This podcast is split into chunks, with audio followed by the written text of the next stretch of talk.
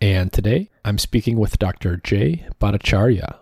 Jay is a professor of medicine, as well as a professor of economics and in health research and policy at Stanford University. He has a MD as well as a PhD, but he has spent his career as a researcher. His expertise is primarily in the general area of infectious disease epidemiology and public health and public policy. Jay has been uh, very active in sort of discussing publicly uh, different aspects of the COVID 19 pandemic. So, we talked about different aspects of the pandemic. I talked to him about how infectious, transmissible, and deadly COVID is and how our knowledge of those things has changed over time from the beginning to, of the pandemic to the present moment. We talked about things like natural immunity versus vaccine induced immunity and whether or not the strength of your immune response will be different depending on if you've got one or both of those. We talked about the mRNA vaccines that were developed for COVID, a little bit about how they work and how they were implemented. We talked about what we know in terms of, you know, whether or not these vaccines are preventing severe illness versus transmissibility and what that means. We talked about what's known today about any potential negative side effects from the vaccines. So we got into uh, a short discussion about myocarditis rates in men versus women and younger versus older individuals. We talked about the evolution of novel COVID variants and how that plays into all of this. We talked about things like masking, what we knew about masking early on in the pandemic and what we know today, how effective really are cloth masks versus N95 masks, and what does all of that mean. And we got into a discussion around uh, the institution of science and free speech. Uh, some of it centered around the fact that Jay was personally named in some of the recent Twitter files, information dumps that happened on Twitter. Uh, Jay's account was actually specifically suspended, not suspended, but suppressed in certain ways uh, over the last year or so because of who he is and some of the stances he's taken with respect to COVID policy in the US. So his account was actually suppressed and his tweets were prevented from being uh, boosted in certain ways on Twitter. And so we, we talked about that. We talked about his recent trip to Twitter headquarters and what it was like meeting Elon Musk and what he thinks about him. We talked about the public perception of experts and scientific authorities at places like the NIH and the public health institutions of the US, the relationship between science and the public, and what's been going on with the public's trust in science. We talked about, you know, his sort of uh, bird's eye view of how he thought the US handled the pandemic compared to other countries, what he thinks about lockdowns versus focused protection strategies for mitigating things like a, a viral pandemic like this, and all, all of those topics obviously interrelate, and, and we got into all of them a fair amount. So if you're interested in, in COVID 19 and understanding, you know, whether or not our response to it was effective or could have been done better, the uh, understanding things like uh, how well or how poorly masks work at actually protecting you from transmission, and things related to the vaccines and what they do and what they don't do, uh, this will be an interesting episode for you. It's also interesting from the perspective of, you know, just thinking about issues like free speech and, you know, the public discussion and debates that people like to have around scientific issues as they relate to public policy, specifically in the context of COVID. So we, we touch on all of those things. As always, if you enjoy the content I am producing here, please like, share, and subscribe wherever you are listening or watching. Um, this introduction will be on YouTube, but the full episode will not go onto YouTube. Um, I had a pre previous discussion with the epidemiologist Martin Kulldorff actually pulled down for YouTube. They said it violated some of their policies, um, but they were not able to tell me specifically what piece of content inside of that conversation actually violated those policies, and I could not tell that anything did. So, because we're talking about the subject, and for better or worse, because the subject, all of these subjects are, are fairly co- controversial, I decided not to put the full episode on YouTube, but there are links in the episode description where you can get access to the full audio and video versions. This episode is supported in part by Athletic Greens. Their main product, AG1, is a comprehensive and convenient daily nutrition product containing 75 vitamins, minerals, and whole food sourced ingredients with less than 1 gram of sugar per serving, no nasty chemicals or artificial anything. It's gluten and dairy free and compatible with paleo, vegan, vegetarian, and ketogenic diets. AG1 is a quick and convenient way to supplement your diet to help ensure your body is getting the nutrients it needs. It comes in powder form and you can mix it in water and drink it, or you can put it into a smoothie or a shake or something like that. I mix it into water and drink it with the first meal of each day, and it's super convenient. If you go to athleticgreens.com slash mind and matter, Athletic Greens will give you a free one-year supply of vitamin D and five free travel packs with your first purchase. Their vitamin D product comes in tincture form, so you just take one drop each day. A large fraction of the population is actually vitamin D deficient, especially in winter months when we get less sun exposure. And vitamin D is super important for the proper function of the immune system and for a variety of other things. And there's even evidence indicating that vitamin D deficiency is correlated with more severe cases of COVID 19 in those who get infected. Every time I go into the doctor each year for a checkup, I'm always told that vitamin D deficiency is very common and I should be supplementing on a daily basis. So visit athleticgreens.com slash mind and matter or click the link in the episode description. You'll get a free one year supply of vitamin D with your first purchase. And with that, here's my conversation with Dr. Jay Bhattacharya.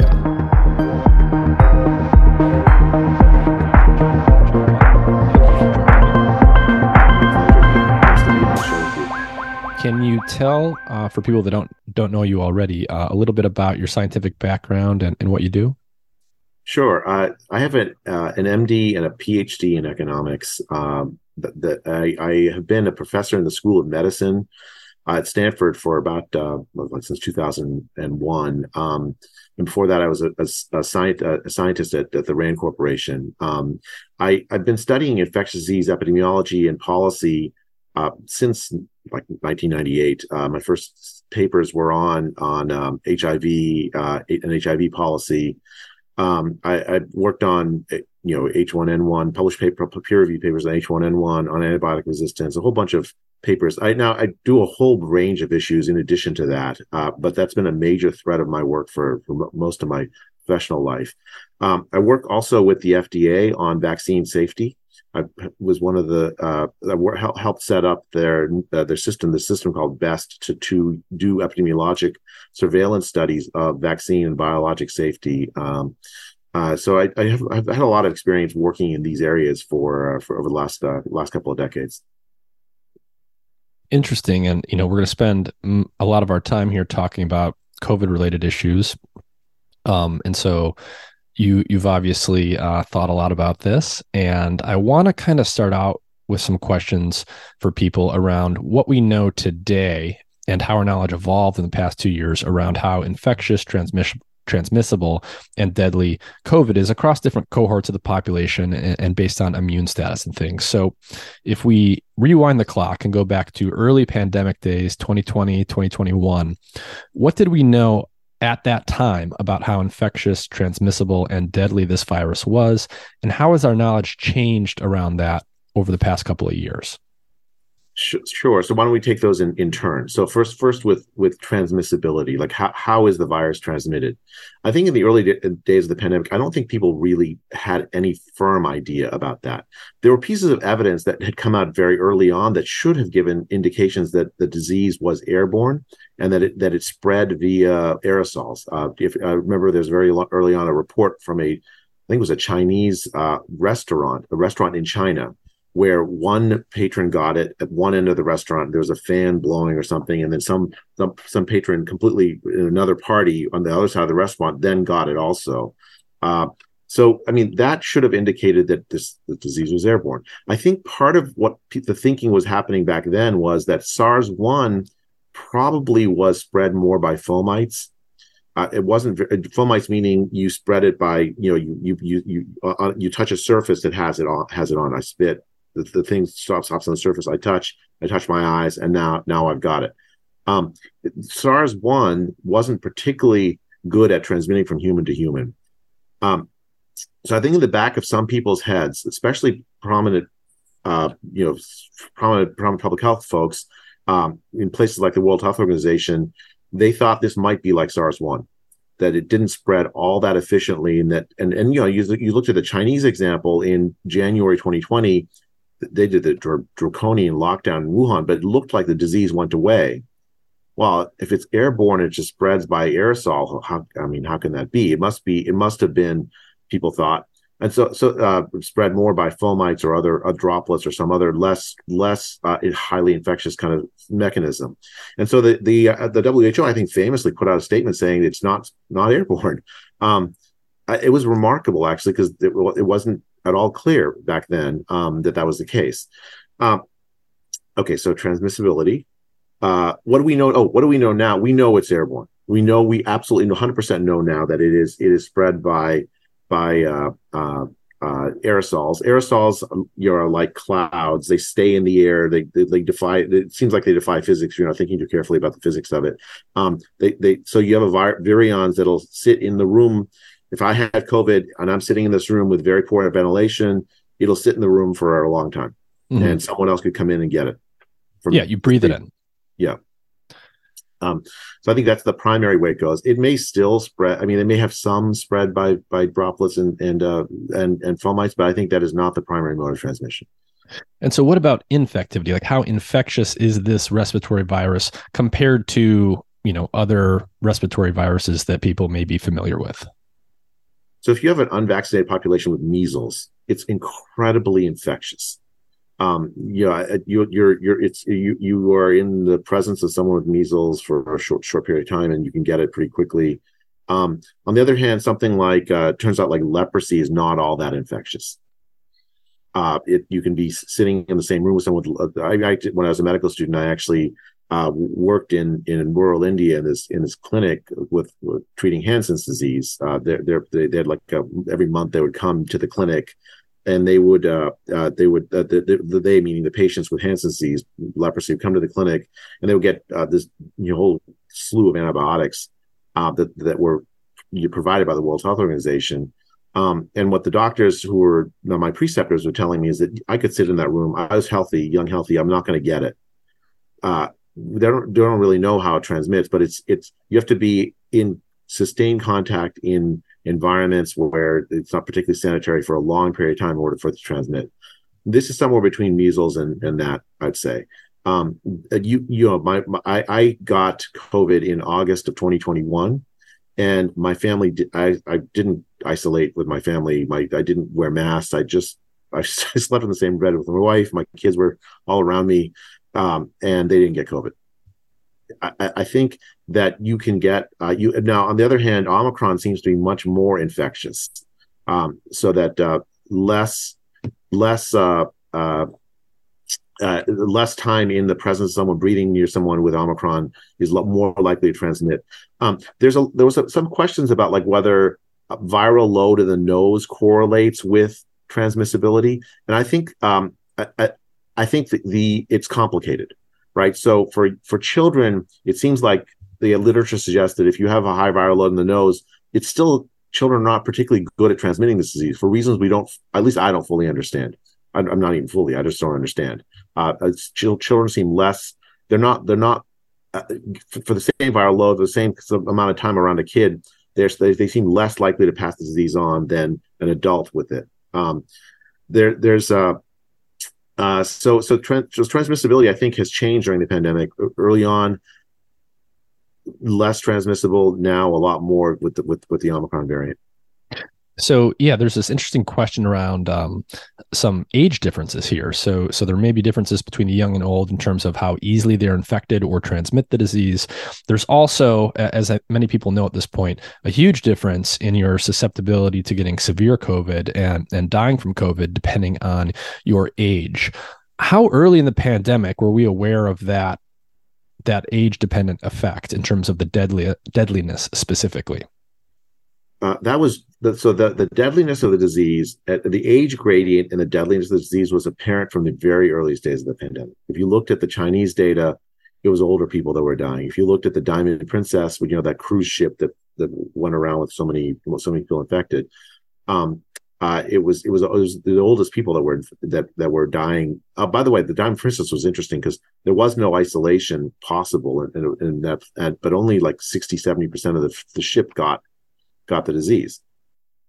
Um, so it wasn't, it, you know, it, it, the transmission. There was a hint about transmissibility even there, but in terms of who was dying from it, it was it was the oldest people. It was always has always been that. Um, uh, Martin Kulldorff fam- famously wrote a piece in um, that he tried to get published, just documenting from the uh, I think the Chinese data uh, the age gradient in mortality, and uh, he couldn't get it published. He ended up putting it in his in his uh, LinkedIn blog just to have a marker that people couldn't tell from early on in the pandemic that there was this age gradient.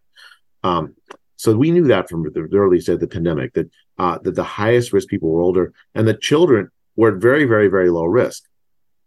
Um, it's not that children can't get it and die from it. That's obviously false. They can. They can. It's just that relative to other risks in their lives, including other respiratory virus risks, Uh, it's it's uh, you know on that on that same order or lower.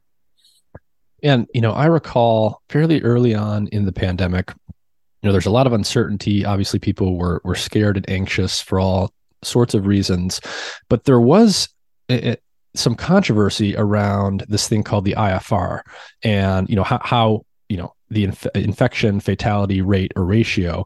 And you know some people were saying it was known and it was one thing. Some people were saying it was unknown. We don't know what it is yet. And there were a range of opinions from different people out there and different organizations. What did we know early on and what do we know today about what this number this ifr actually is for this virus? Okay, so I actually played a pretty pretty prominent part role in that story, um. Because so so um, in March of 2020, I wrote a piece in the Wall Street Journal. It was the first op-ed I ever wrote in my life. Um, uh, that uh, was with an analysis of data from the Diamond Princess and from uh, the NBA of all, all, all places. Uh, it, it, it, just just to give some sense of what are the range of estimates that are possible for the infection fatality rate. And so just the audience knows that there's two distinct ideas, uh, measures of fatality risk in in, in in, in infectious disease epidemiology for this in this kind of context. Um, one is the case fatality rate, CFR. Case fatality rate has in its denominator it has the number of people who are who or who become cases. A case uh, in this case means you showed up at the doctor, and and the doctor diagnosed you with the thing, or you show up in the hospitals or you sh- you know somehow show up in the morgue even um, and they they diagnosed you with the thing. Um, and the numerator then is the number of people died among the among uh, among the cases. The ifr is is has the same numerator but it has as the denominator it has all of the people that were infected whether or not they showed up at the doctor whether or not even they knew that they had the disease um, so the IFR, the denominator is much larger, or potentially much larger, is larger than um, uh, than the, the, CFR. The CFR then will will be a high range estimate, high estimate of the actual fatality risk, mm-hmm. because you know.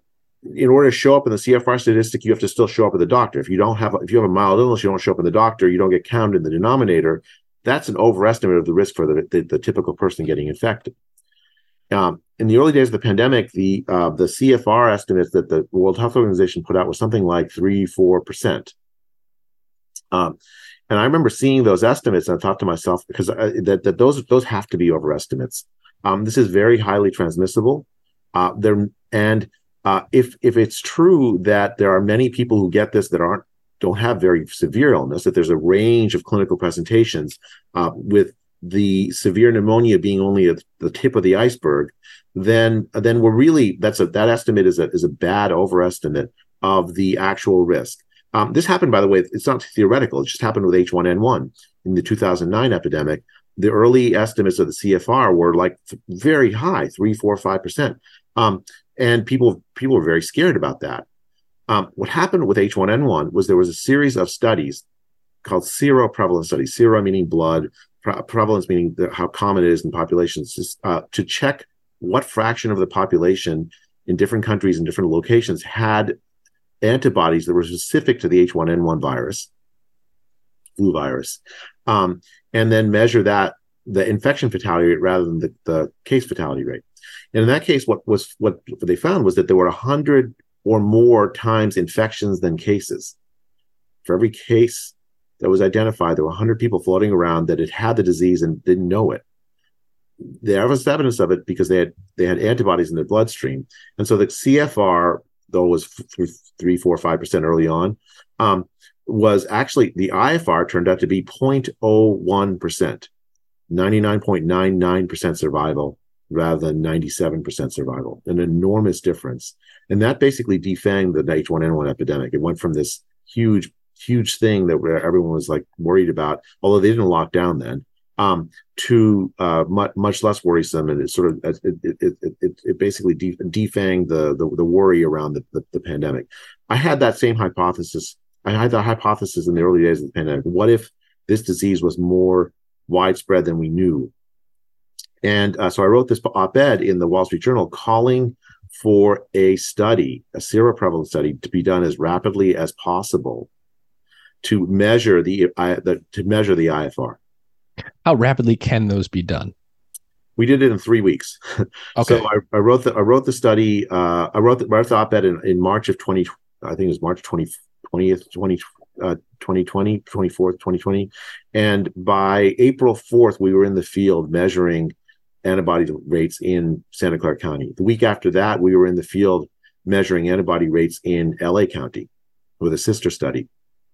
Um, uh, I actually was surprised that it fell to, to me and my groups to do this. I thought that the CDC would do these studies. Just naturally, they would have been doing them already. Yeah. Uh, so, so this is why the, one of the reasons I wrote that op-ed is because I was surprised that the CDC had not already done the study. We were in the middle of a lockdown they'd done this lockdown without knowing how widespread the disease was. It shocked me. Um, it was a basic piece of information we needed to know to make good decisions. And it's not that complicated or hard to run these studies. Um, uh, so I, uh, in that, in, in, like one sense, especially if you have the resources of the CDC. So, uh, so I, so I, argued, I, we ran this study, and we found was that in in Santa Clara County, there's something like 40 or 50 times more infections than cases that uh, when you adjust for the fact that there's a, a lag in, in, like when you get the disease from when you die from it um, that that the infection fatality rate was actually something like 0.2% 99.8% survival now we were doing this in the middle of a lockdown so there were some limitations in the study um, the most important one is that we weren't allowed to go measure seroprevalence in nursing homes so we were doing a community study, not nursing homes. Of course, nursing homes were where most of the deaths were. Um, uh, and it, so we didn't have a visibility into that. So the 0.2% is the infection fatality rate in the community at large. is likely higher in nursing homes. Um, the second thing, the limitation is we, uh, the sampling scheme we used was a Facebook sampling scheme. We contacted people randomly by Facebook and asked them to participate in the study. This biased the study toward people who are in, in the higher income places inside Santa Clara County. Higher income places were better protected because there's more laptop class folks, less exposure. Lower income places like South San Jose, we had less, uh, fewer people sign up.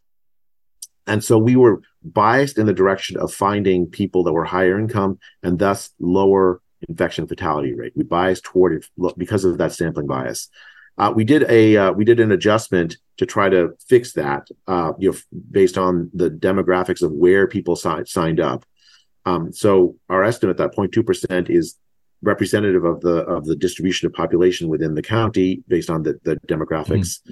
Um, uh, but you know, it's it's never as good as if you actually have a representative sample directly yeah. without well, so, well, so you know, anyways, you guys did that study at that time, and you get the number that you got what uh, how does that number compare to what we know today What the ifr is so there was now now a hundred or more of these studies that were done especially in 2020 they were they seemed like people were doing all the time. Um, the the median ifr worldwide according to a a, a meta-analysis by john ioannidis is something very close to the number we found. It was like 0.27 something like that. So you know 0.2 0.3 percent um, which means 99.8 to 99.7% survival. Um, younger countries have lower IFR average, which is not surprising. This disease is much more uh, damaging to old people.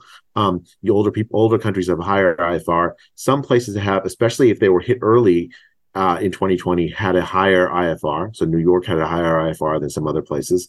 Um, not not representative of the, wor- the world at large. Um, but the median among the estimates was something like 0.3%, 0.2% just just exactly what we found in the in that first study for okay. 2020. So 0.2, 0.3%. How does that compare to another virus that people are maybe familiar with? Uh, you know, like a flu virus on a typical year or something like that. so you know we don't do have ex- excellent IFR data for flus because we don't do these kind of seroprevalences routinely. But the estimate for the flu people would say was something like 0.1 percent.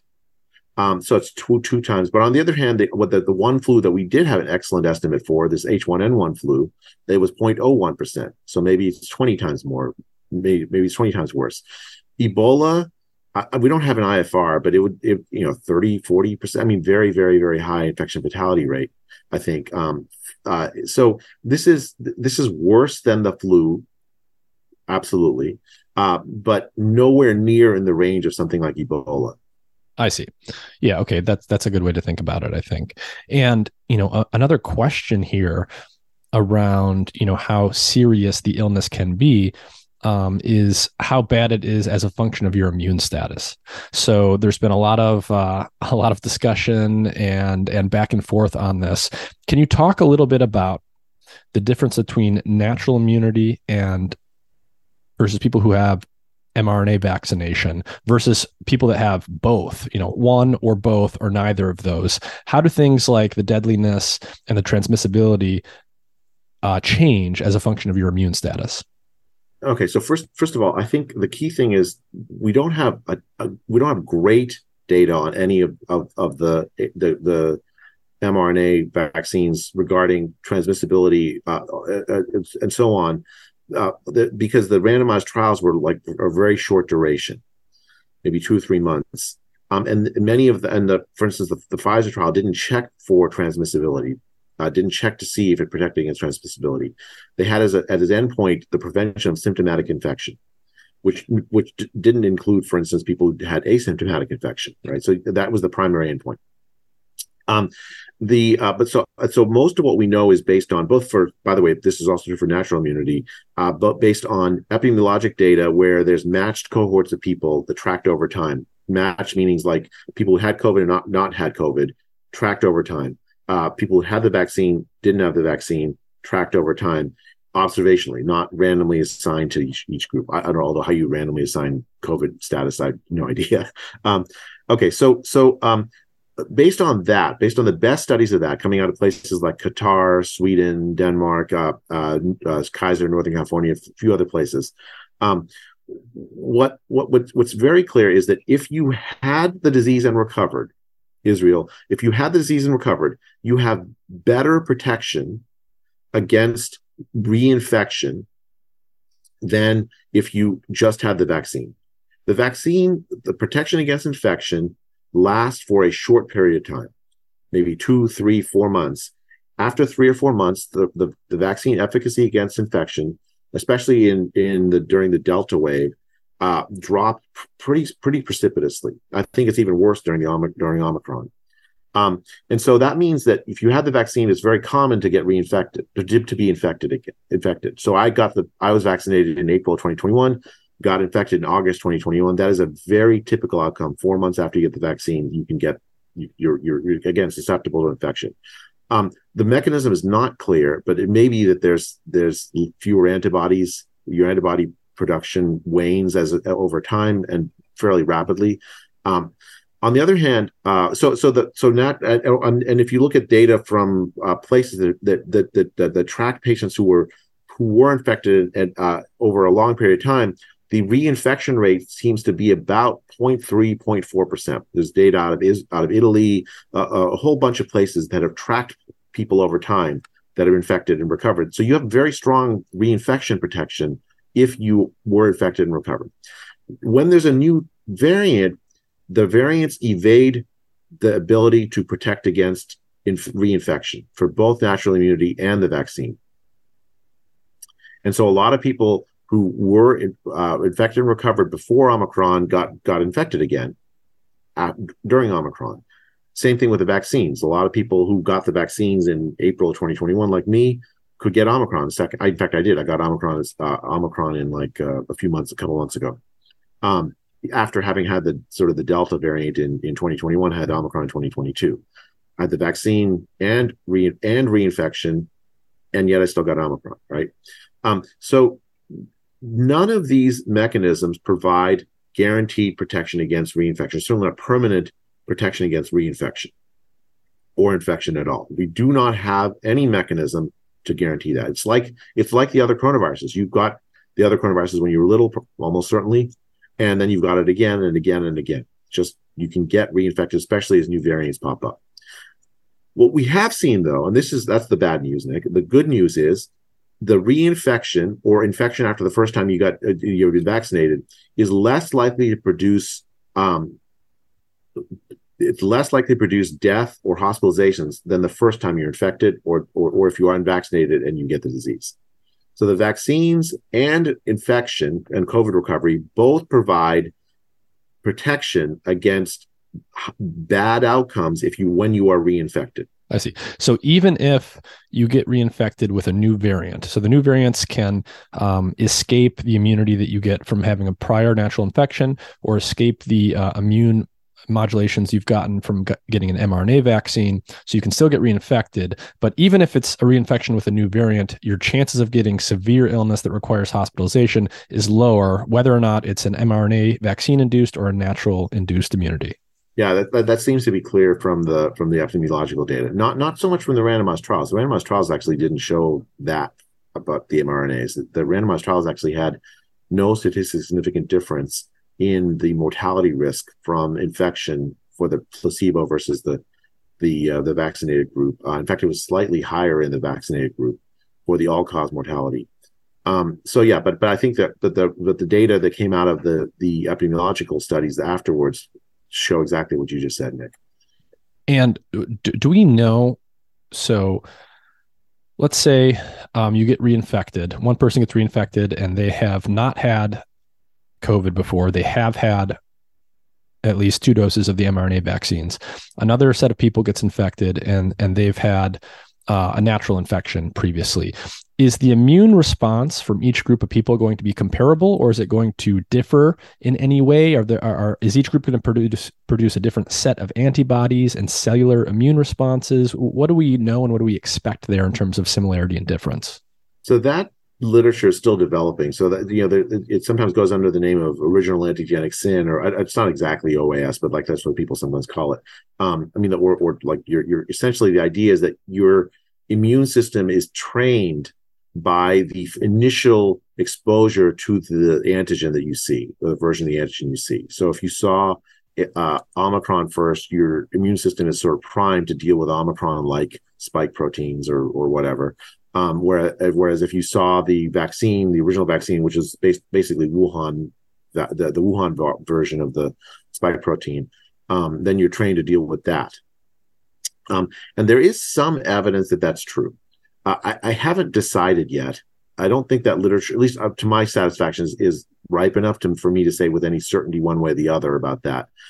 Um, and and, and uh, I do I do I, I don't think I've seen the epidemiological data anything that convinces me to worry so much about that because people who had COVID before and recovered with Delta, they're less likely to die from Omicron than someone who, who's completely immune naive, get, holding other things fixed. Um, which means that uh, the uh, and and and you had the vaccine, the again the Wuhan A vaccine essentially, um, the Wuhan vaccine, the the the the the, the vaccine trained on the Wuhan spike var- variant, um, and that seems to provide good protection against severe disease, even against other variants. So the key thing to me uh, is not the. I mean, I, I think a lot of people get mixed up on this because they're like thinking about infection blocking. There may be OAS around infection blocking. Again, I haven't fully decided this, um, but the, the the key thing to me is does it provide protection? Does does provide prior immunity either by the vaccine or by or by covid recovery provide current protection against severe disease even against new variants? Seems like it does. That may wane over time. I don't know. I, I, don't i'm not certain. I think the, the the the people who've had hybrid immunity who've had the vaccine and then recovered or vice versa or, or, or the other order either way seems to have pretty good protection against when they're reinfected severe disease.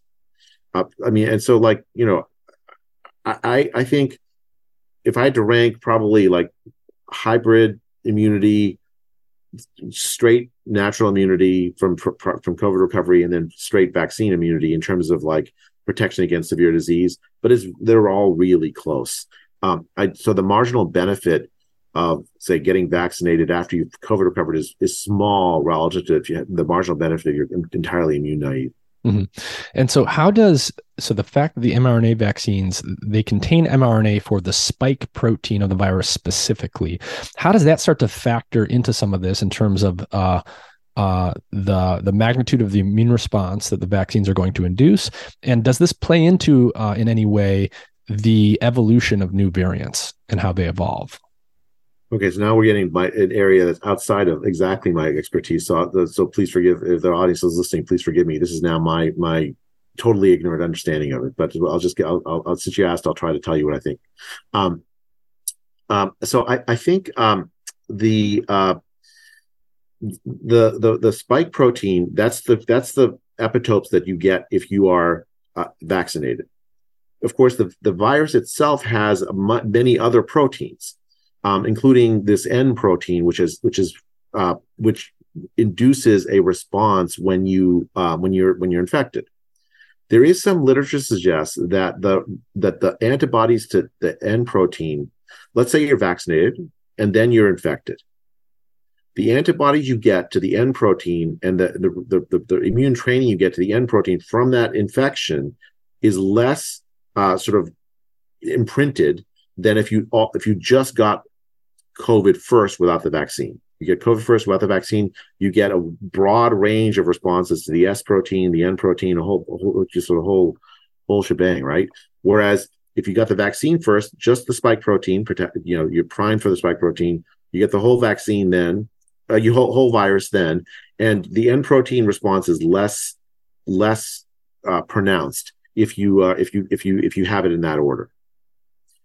I don't think I think that's true, but I don't think that I've seen any evidence that's convinced me that that leads to, let's say, now a third inf- another infection that you're going to be more likely to die if as a result of it. You still have protected pretty well against severe disease, even even if you got the vaccine first, then the disease. Um, so I just I saw I, I I don't know the upshot of that of that uh, of the of, of the of that other, epidemiologically, other than to say I don't see anything in the data that, that particularly concerns me about it. I see. So so I guess to summarize this whole part, in your view, vaccine induced immunity and natural immunity are comparable. There might be minor differences, but they're comparable in terms of their ability to protect you against severe illness.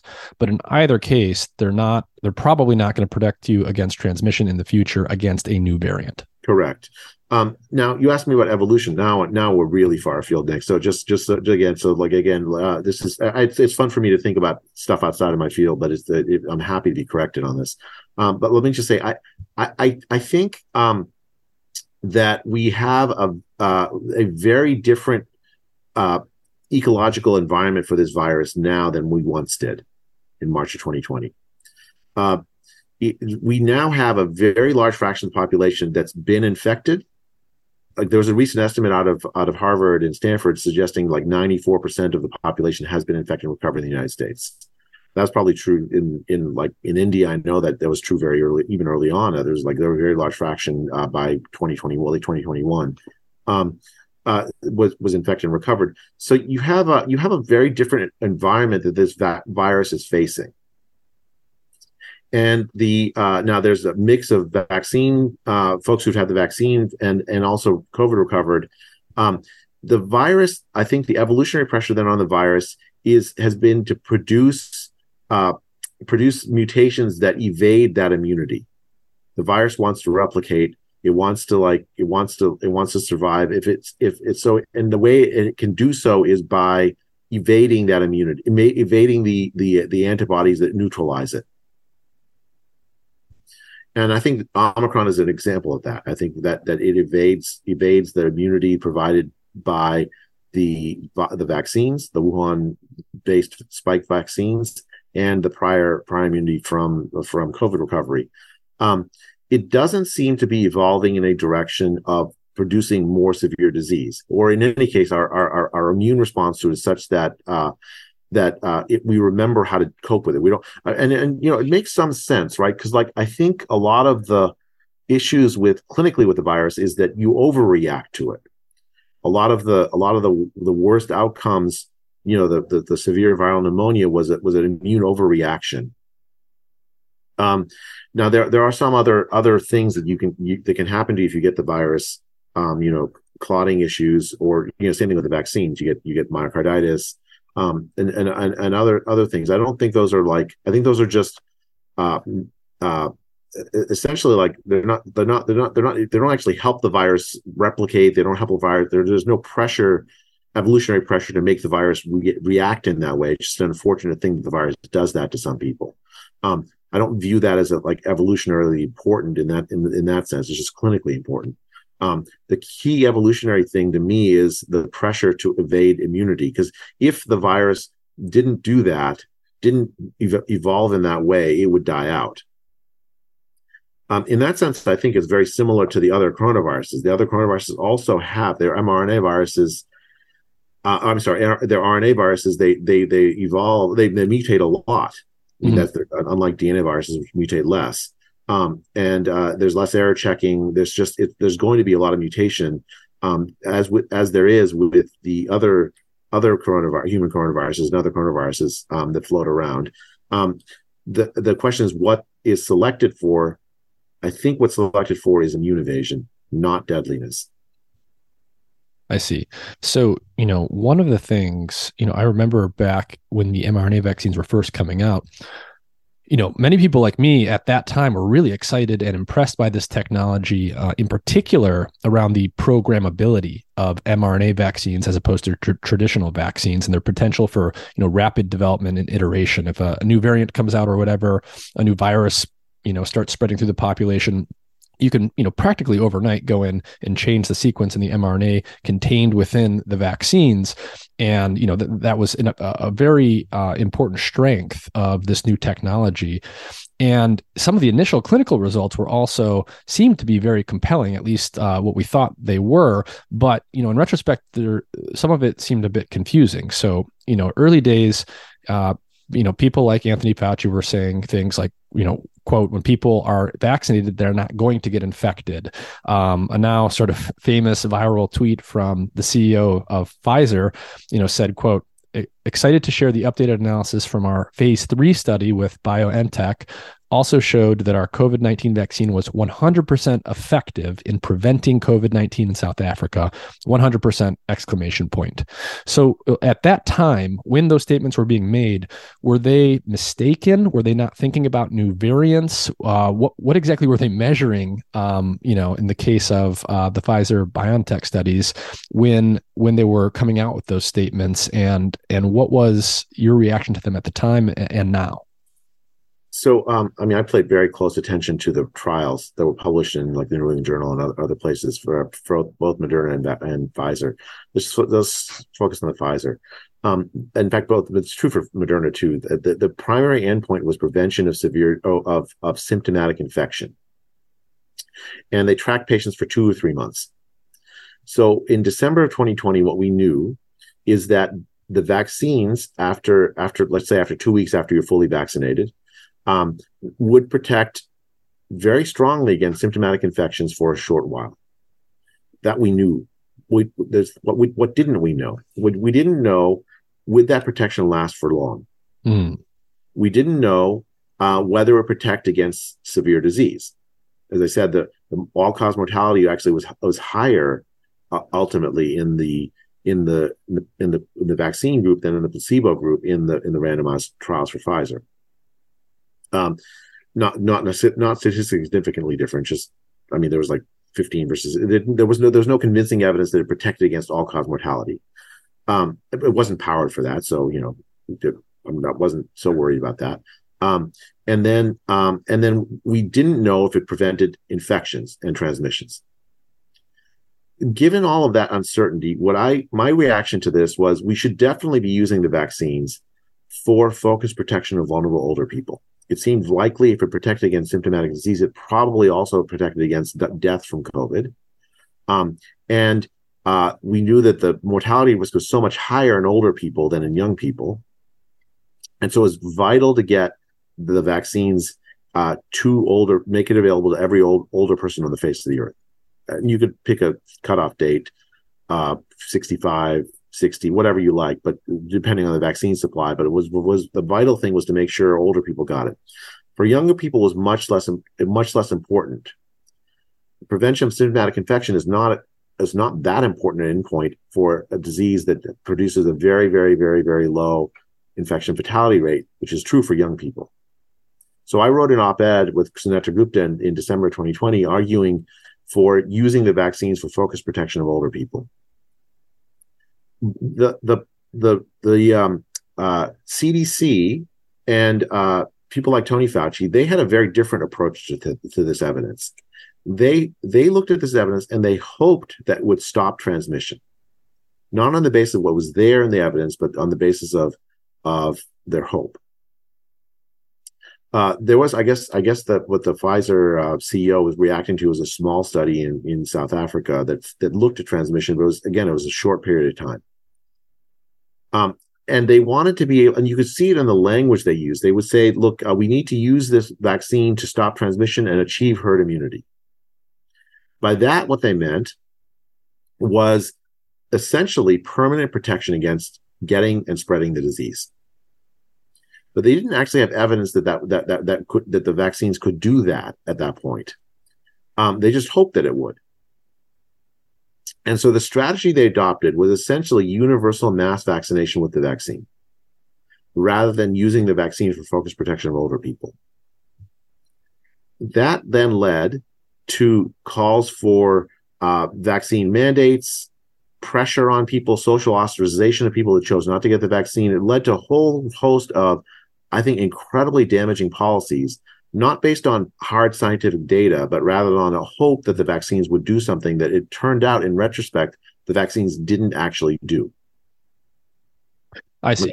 And but it sounds like at the time a lot of those statements were made, the evidence that we had, what wasn't necessarily ruling out that the vaccines uh, could prevent transmission, but didn't demonstrate that. And we just hoped that was going to be true so much that people just sort of ran with it. That's exactly what I think happened. Right? They they thought that um, that if it prevented symptomatic infections for nine uh, for three months or two months, that provides enough basis for for, for saying very strongly, I think overstating really that uh, that the vaccine would stop transmission. In fact, they blurred that distinction in the minds of the public. Interesting, and you know, around the mRNA vaccines, you know, uh, you know, especially because this is a new kind of technology, it's a different kind of vaccine than people have have used historically.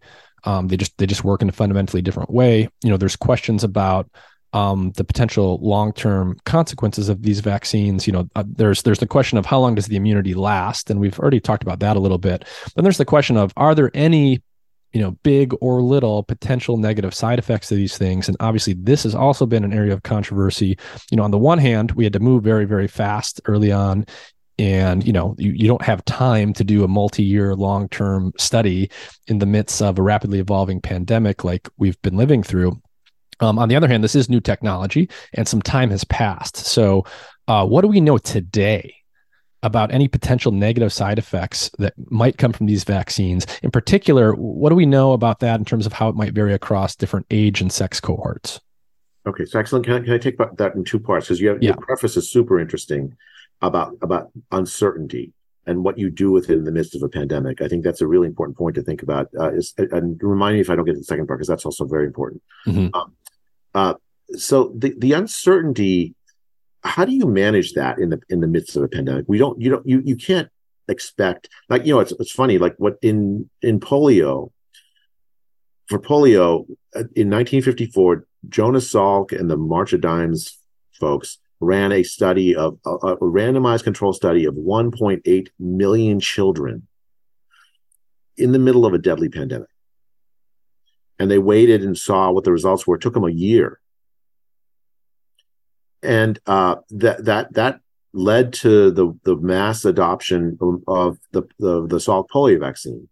Um, later, there were like you know the Sabin vaccine turned out to be better for some uses and so on. But like the key thing is that they were very very careful, even in the middle of a pandemic, to try to get absolutely rock solid solid clinical evidence about the vaccines they were using, both both the safety profiles and the um, and the efficacy.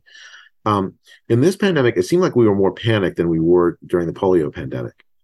Um, we we uh, now um, the data we had was not bad actually in some sense. Like this protection against severe uh, against symptomatic infection is a pretty important endpoint. But I think it was irresponsible on it, in December 2020 to try to think that it would stop transmission when we didn't know that it would. Um, and that, and it's it was irresponsible in December 2020 because it was outside of what the scientific evidence said. Um, but then it was really irresponsible by July of 2021 when it was abundantly clear that that there was that heavily vaccinated countries were seeing big outbreaks. It was too late at that point to take make that as as a safe assumption. You could make it maybe make a defensible assumption in December of 2020 that, but not by by July of 2021. And we doubled down on vaccine mandates. We've doubled down on vaccine passports and and vaccine vac- and pressure to vaccinate, which I think has had a really negative consequence on vaccine uh, on on the confidence that people have in vaccines. Um, even though the the scientific evidence by July of 2021 was so clear that it does not stop that, that the vaccine doesn't stop transmission. Uh, and so so so I think that in terms of like the uncertainty, what you want to do is you want to you want there's always a balancing act, right? You have uh, this major danger, major major danger. Uh, there's this danger floating of, of this of the of the, the disease floating around, but you also need to have some uh, some adherence to basic scientific principles, or else you're going to end up having the public stop trusting you, which I think what's happened during the pandemic. Um, as far as like what we learned about side effects, um, there, I think there's still more to learn. Um, but but what we learned is already really interesting and important. So first of all, uh, it it's become very clear. Not it wasn't so clear in December 2020, but it's become very clear now, and certainly I think by 2021, that this vaccine causes myocarditis in young men, heart, the inflammation of heart muscle in young men, um, 15 to 40. I don't know. You can pick some range little lower than that and higher than that. It also causes it in women, but at much lower rates. I don't fully understand the mechanism of it. Uh, it might, it's, it's, it's, if it is, it is, it's probably the spike protein, the spike protein fragments, but it seems to cause it at higher rates than COVID infection does. Hmm. The same age groups. So if it's the spike, okay, so that's that's actually important. I, I just want to emphasize that. So it's true, it's true that in young men at least, the rates of myocarditis from the mRNA vaccines are higher than they are from getting COVID. Yes. Um, now, and of course, it doesn't prevent you from getting COVID. So, like people would say, like try to compare those two as if they were really important. But the the the question is not actually the relative rates of those. You can't avoid getting COVID. Or at least the vaccine doesn't stop you from avoiding getting COVID. Doesn't stop you from getting COVID. So the the question is, should I get vaccinated to prevent myocarditis if I'm a young man? The answer is it doesn't do that. So now you're giving yourself two risks: the the myocarditis risk from, from the vaccine, the myocarditis risk from COVID. Doesn't doesn't protect you against that. Um, so the overall risk of myocarditis, if you're vaccinated in your young man, is higher than if you're not vaccinated. Um, Interesting. So we've learned that. Um, uh, uh, we we've learned also there was just a, a, study that was just published in early December out of an analysis done by the FDA with a group I actually have, have worked with in the past um, called the FDA Best. They, they what they do is they have data from Medicare and other healthcare claims records where they track people over time, um, over long periods of time, Medicare their whole rest of their life. Um, they they can match statistically people who were vaccinated and unvaccinated, and then look at various outcomes of, of concern. What they concluded was that there is a elevated risk of pulmonary embolism for elderly people who take the mRNA vaccine. Published in Vaccines, public peer-reviewed, major peer-reviewed paper uh, out of the FDA. And this was just published in December 2021, 2022. Um, there's reports out of Israel that suggest there's higher rates of, of, some, of some, some cardiac events. Um, there was a very careful reanalysis of the of the of the randomized data, randomized studies by uh, by a group that includes a, one of the senior editors of the BMJ, uh, uh, Peter Doshi, and this the lead author I think is Joe Fraiman. Um, what they what they did is they they looked at reports of severe adverse events in the in the in the in the in the uh, mRNA trials, um, based on a, a the, based on a list of that that was compiled by the WHO to say, okay, this may be associated with vaccines, these vaccines, and then they uh, they uh, for each serious adverse event, they would look at the the clinical context of this happening, this uh, the potential event happening, this event happening, and not knowing if the patient was in the placebo group or in the vaccine group, they would assign a jury of, of, of, of docs to look at the and say, is, is this likely vaccine associated? And they would vote. Um, based on that analysis, they found that there was a one in 800 uh, risk of serious adverse events with the mRNA vaccines. Now, the the, uh, the problem was that they don't they don't have like detailed patient information, so they don't have age. They didn't. They're they're trying to like, based on they just have it based on what Pfizer has publicly released about these patients and the vaccine trial. So they're what they would like to be able to answer is is it is that risk higher for young people than for old people? We don't know that from the trial because that's not been that's not been analyzed. That I think that kind of methodology really is is is really appropriate for for asking these kind of questions. And I think Pfizer should release those data so that people can do those reanalyses. Um, uh, so so we've learned a lot. The vaccines the vaccines are not benign. Uh, and one, there's one possibility, which may be, it's, I mean, you know, the, the way the mRNA technology works, uh, if they just use straight unmodified mRNA, um, you'd actually induce a pretty severe immune reaction. There, there's a there's a big technological advance that happened in order to for this mRNA technology to work, which is they they replaced um, one of the base pairs of the of the of the mRNA with this with this the pseudouridine which yeah. reduces the immunogenicity of the the mRNA itself. Uh, I mean, I think that it's made it possible. I, by like you, was quite excited by the mRNA vaccine technology when I first heard about it, because for exactly the same reason as you, because you know, then we could maybe we could use it to like get a vaccine against malaria, against a whole host of diseases that we really have not made a ton of progress against, and we could experiment rapidly with just changing the sequence but I think it's more complicated than that. Uh, and this is I'm not about again. I'm not, not going to apologize again for not for, for talking outside my area. I just this is stuff I read, not not not my training. But it it, it seems to me that um, it's not simple as simple as just programming a computer and you you run it and you have hardware. There's some interesting and important interactions that we don't anticipate. Like I don't think anyone would have anticipated the high rates of mRNA. Uh, this this mRNA vaccine causes myocarditis in young men. Mm-hmm. I don't I don't know why it's higher in young men than young women. I, I mean, i would be open to hearing suggestions and, and, hypotheses, but that's something I didn't anticipate. I don't think anyone I saw anyone anticipate before it came out. There's some complications around this because we don't fully understand the biology around it, and just changing the the sequence that we put into the heart of the mRNA vaccine that we're using may actually have other biological effects that we don't anticipate. Mm-hmm. The, the the lipid nanoparticles can cause problem, may potentially can cause problems. The, the ones that they encase them, um, and who knows? Like there's a, there's a lot of things that you can only learn, unfortunately, by doing clinical experiments on actual people. Um, the issue is should we should we put these these kinds of technologies out at scale without having done smaller scale experiments? I think it's irresponsible, even in the midst of a pandemic. I mean, in the in the in the context of the of the polio uh, pandemic in 1954, we we slowed down and ran a very large scale trial before we before we put it out to the, all of the world's kids. Um, we have to be careful. We have to. We don't. We shouldn't just because we're we've had a lot of scientific success have any hubris around this. We still have to do the work very carefully to make sure that we're there are unanticipated things we're, we're not seeing and, be, and take those things seriously. But that's what vaccine safety work is about, right? Is to is to try to find those things so uh, so that we we uh, improve the safety of the vaccines that are out there.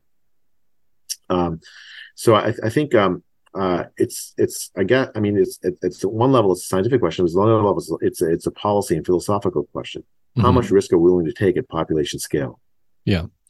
What's um you know, what's your reaction to the fact that you know these vaccines were very rapidly um, produced and distributed initially, and you know, in my mind, you know, one of the whole points of you know one of the whole you know, potential upsides of using these so-called programmable mRNA vaccines is, is as we mentioned before, the the ability for rapid iteration. You know, if a new variant comes out, you can update your sequence um, and get a new version that's specific to the new or emerging variant. Um, and yet, as we've had variant after variant come out, um, they haven't come out with new versions of the mRNA vaccines as fast as I would have expected. Is is that surprising to you? Do you know why that is? Uh, I mean, uh, I, I think the problem is like you you can't like you, you still have to test it in humans, right? So like you know, like I saw the FDA approve the BA45 vaccine mm-hmm.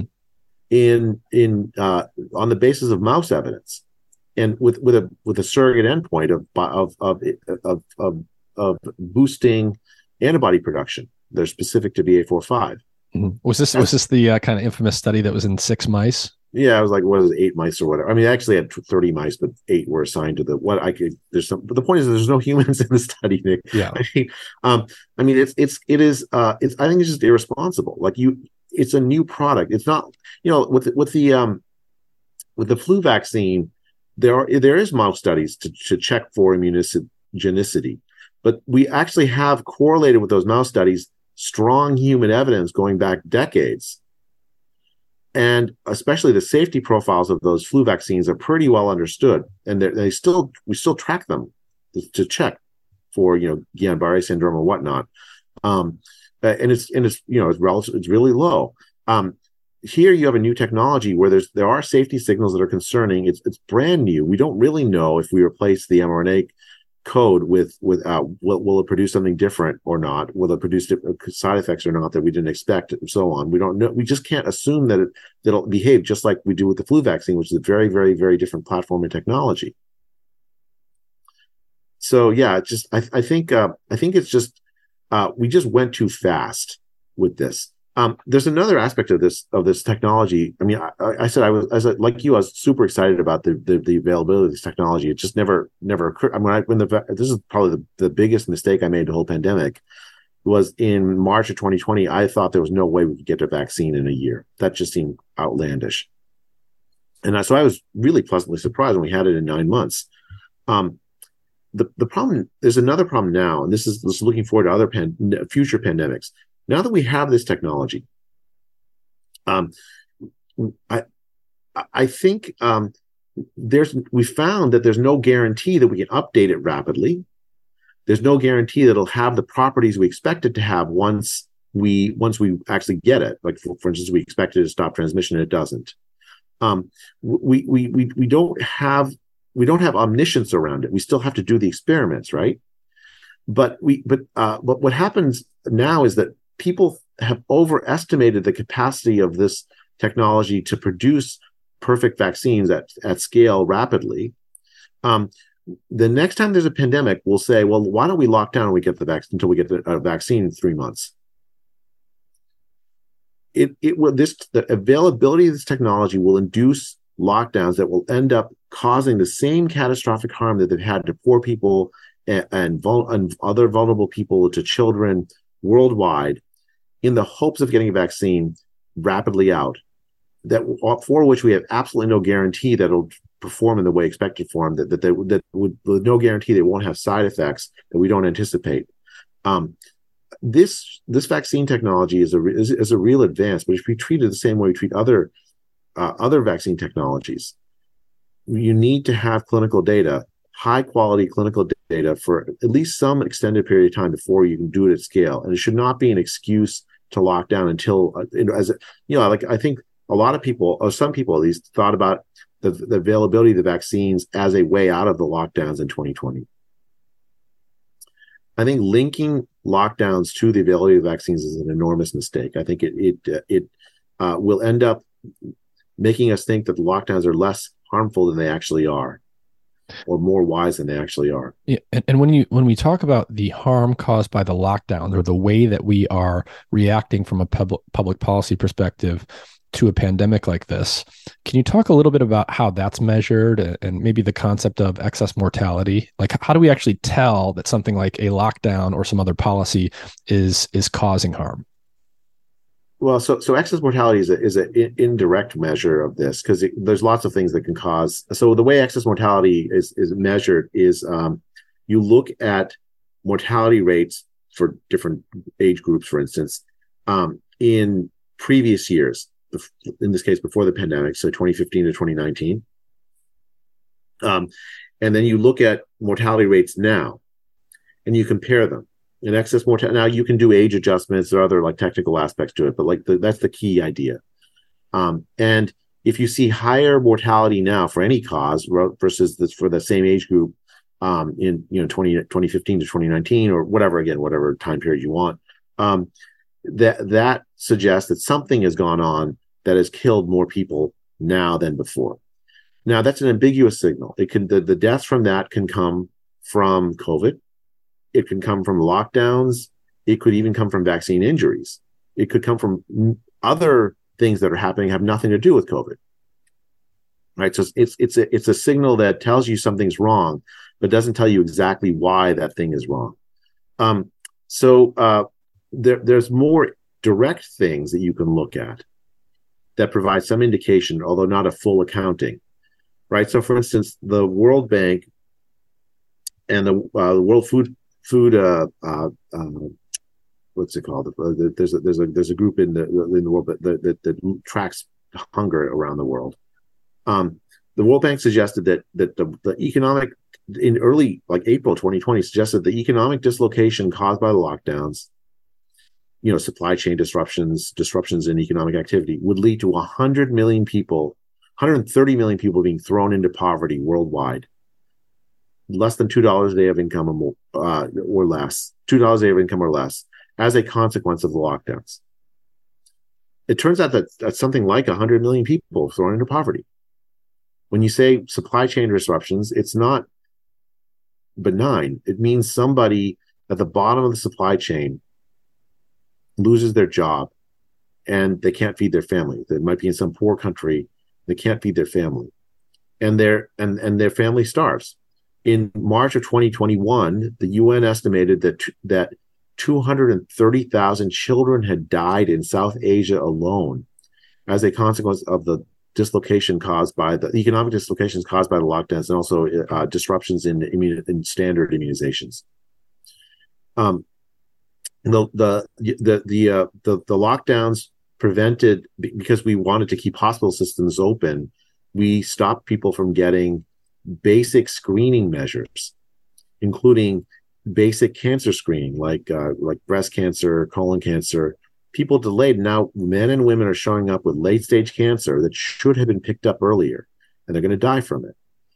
Um, another another thing which is less well known but really important uh, the, the, social science literature before the pandemic had very strongly documented the importance of schooling on the health of children after they after they after they graduate turns out that even small disruptions, short disruptions in schooling, a few months, can have long-term consequences on the health. Because what happens is those kids are less well educated, they're poorer, they are less healthy, and they live less long. They live less long than they otherwise would, just based on those disruptions alone.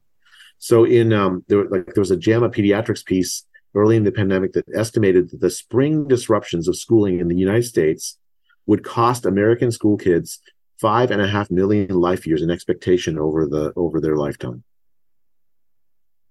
Um, so these are like pieces of the puzzle. Uh, the problem is like the lockdowns, the, the the the effects of them are so myriad, so multidimensional that we're going to be counting the harms for a very long time. There's so much harm that's linked to them that's almost impossible to catalog them in in in in in, um, in, in, in its whole. But the broad pictures are absolutely shocking and absolutely overwhelming. I think every poor person on the face of this earth was harmed by these lockdowns in some way or other. Children, vulnerable people, uh, and uh, of the, the the effect will be not just in terms of of the economic well-being of them, although that was devastating enough, but also in terms of the health, um, both psychological and physical, of the entire population. Hmm. Well, at this point of the conversation, um, you know, God help us, I want to talk about masks. um, you know, every, everyone's favorite subject. Um, you know, yes. obviously there's a wide range of opinions, expert opinions and non-expert opinions about masks. Um, very early in the pandemic, you know, it, a lot of people have forgotten this. You know, initially here in the U.S., at least, you know, a lot of experts and public health institutions were initially telling us, actually, don't don't worry about masks; they're not that useful. Um, but then, you know, overnight at some point they said, actually, they are helpful. We were just saying that so that we could conserve supplies for healthcare workers. And then, of course, we went through various cycles of mask mandates and endless debates uh, on masking, and and all of that. You know, now you know a lot of people experienced a lot of whiplash and anxiety around masks for all sorts of different reasons. But today, what can we say with confidence about the effectiveness of masks in preventing the spread of COVID for both regular cloth versus N95 masks? Oh, okay, Nick, you want to get kicked off YouTube? I can tell.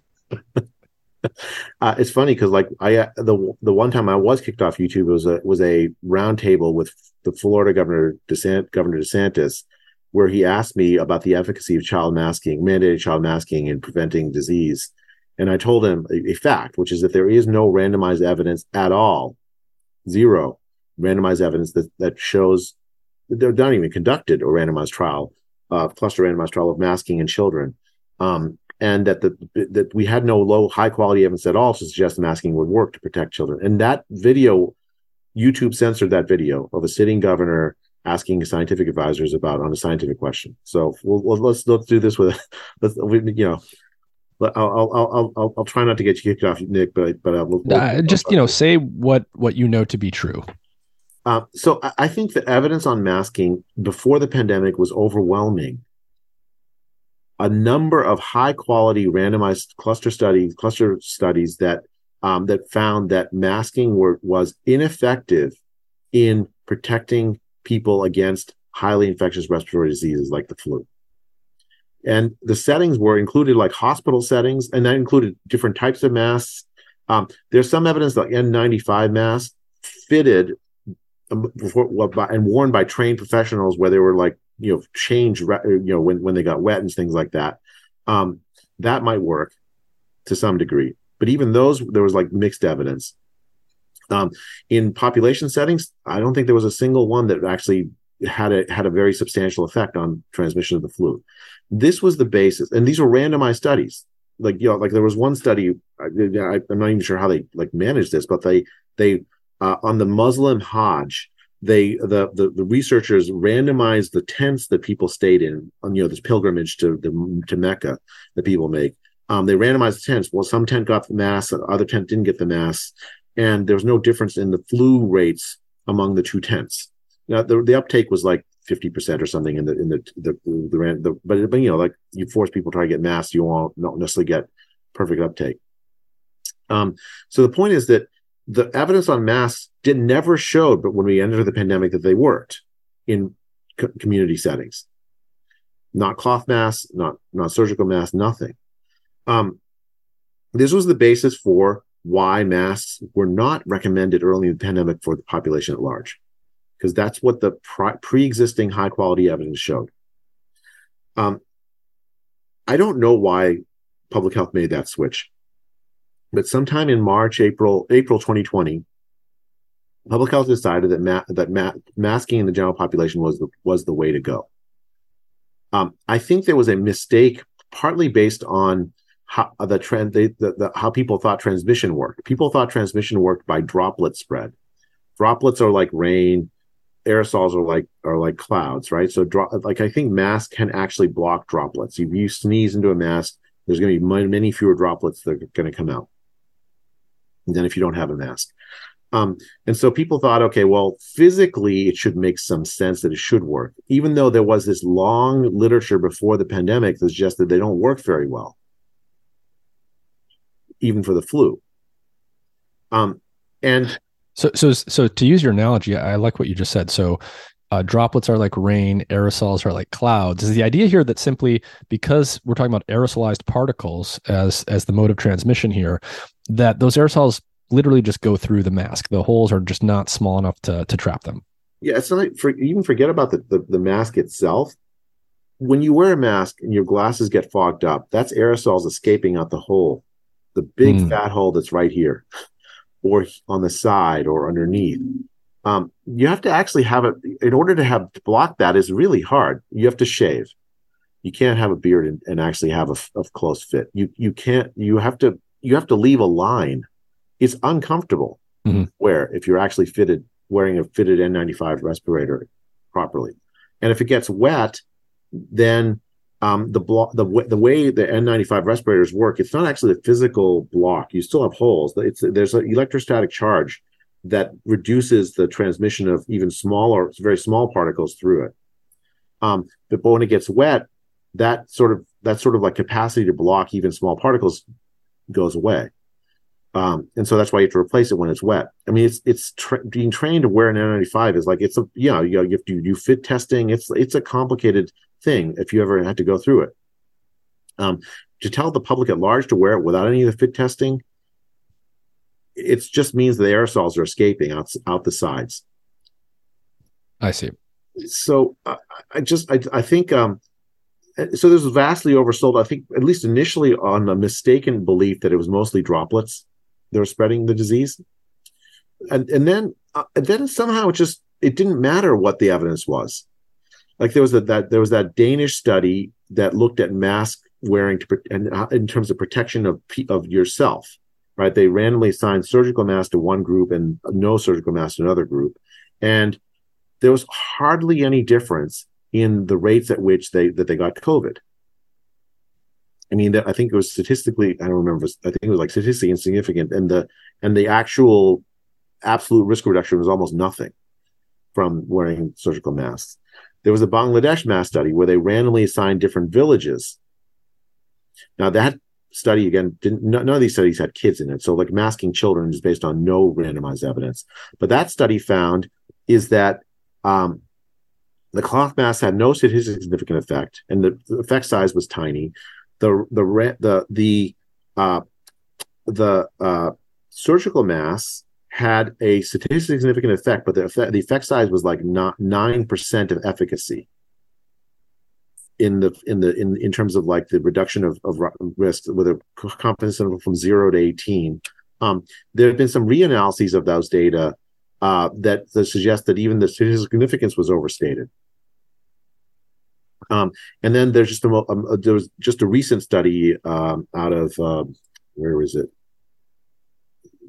I'm like like going senile, Nick. I'm sorry. There's, there's, there's another recent randomized study where they compared N95 masks to to uh, surgical masks and found no difference in clin- in, in hospital settings hmm. for spread of COVID.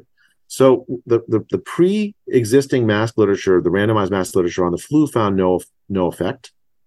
The existing mask literature on COVID, randomized mask literature, finds little to no effect, very little efficacy. Now, if you have a low efficacy thing, let, let's take it at face value and say it's not zero. Let's say it's some mm-hmm. efficacy. Mm-hmm. Um, the problem is recommending at scale is that you have this, you have this like, uh, this danger that happens that when, like, let's say, uh, let's say someone's high risk of dying if they get COVID. They wear a low efficacy device that, and they take more risk than they otherwise would. So even though physically the mask is is reducing, it has some efficacy. You you increase the exposure time. Yeah, and so you actually made things worse. Yeah, it's sort of like uh, it reminds me of the phenomenon of uh, you know people buy like you know big trucks or SUVs, but then they become riskier drivers because they feel like they're safer in that kind of thing. It's the same psychologically. It's the same type of phenomenon, I guess. Exactly. And early early days, we said wear a cloth mask and go out and you're i mean you're you say like your ma- my mask protects you your mask protects me but really people felt safe wearing a cloth mask. And so they went out. Um sometimes some even some high risk people went out. Nothing it indicates the cloth mask works at all. We probably killed people with those recommendations. Um so so you, you have like i mean just it's it and now uh it's and if you look at like the mask mandates you compare places that have them and don't have them.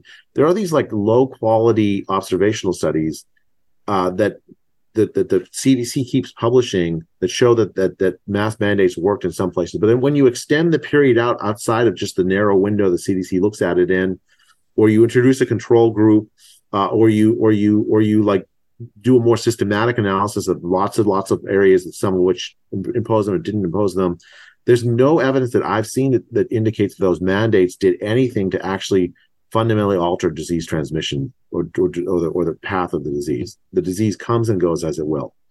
Um, so I, I think masking has been a complete disaster for the public health and scientific community. We've vastly overstated the data that there are.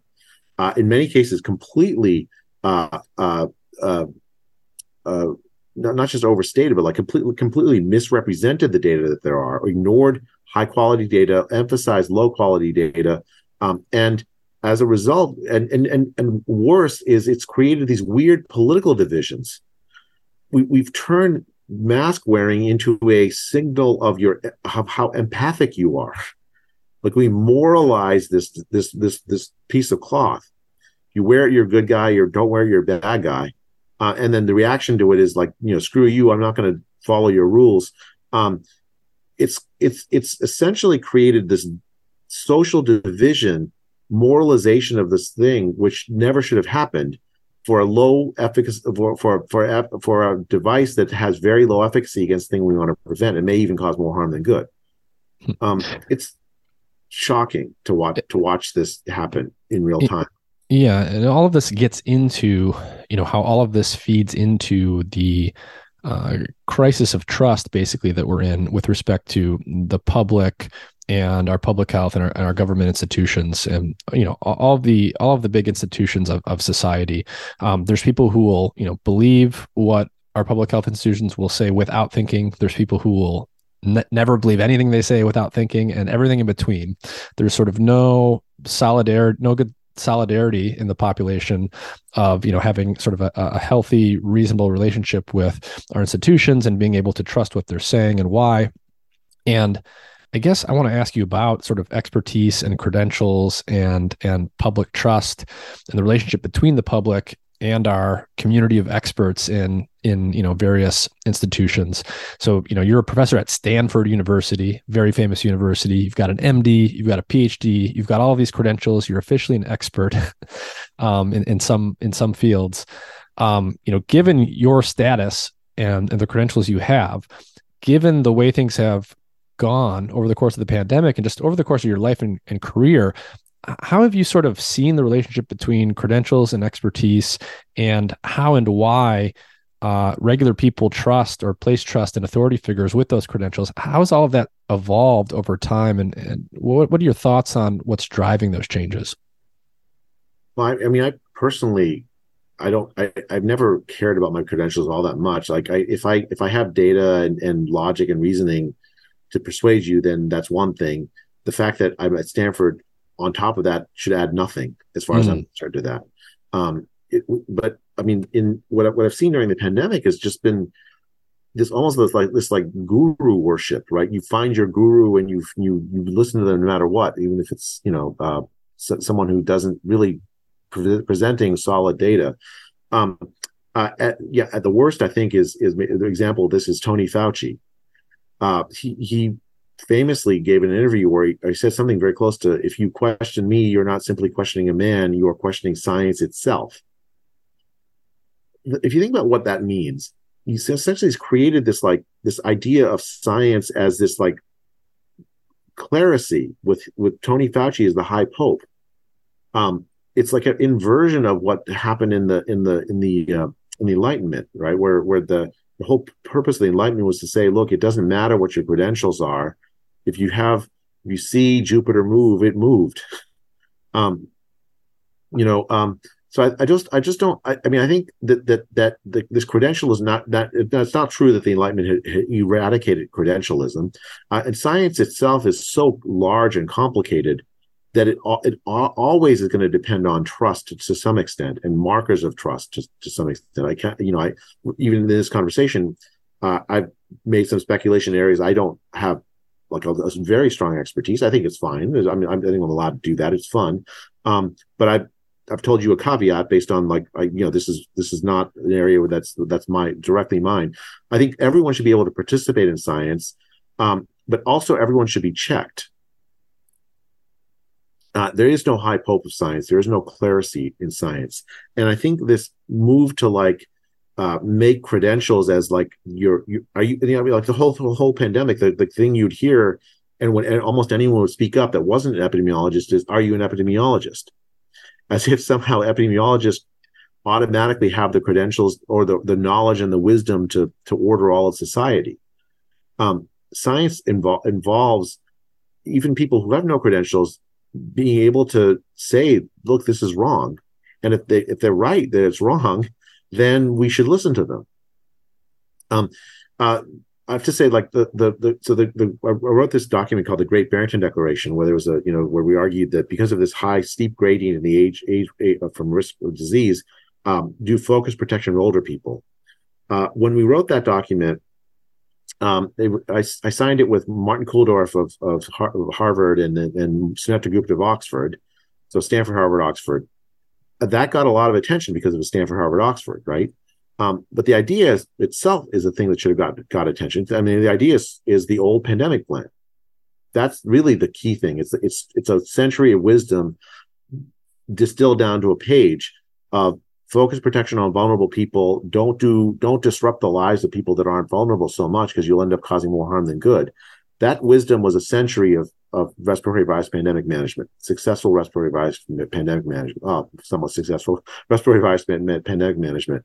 Um, four days after he wrote it, Francis Collins, the head of the NIH, wrote to Tony Fauci calling the three of us fringe epidemiologists, which is a fantastic term that I'm going to go to put on my my my tombstone. Um, and they call for devastating takedown um, and that rather than arguing against the facts that we were arguing for on, scientific basis, maybe we were wrong, maybe we were right.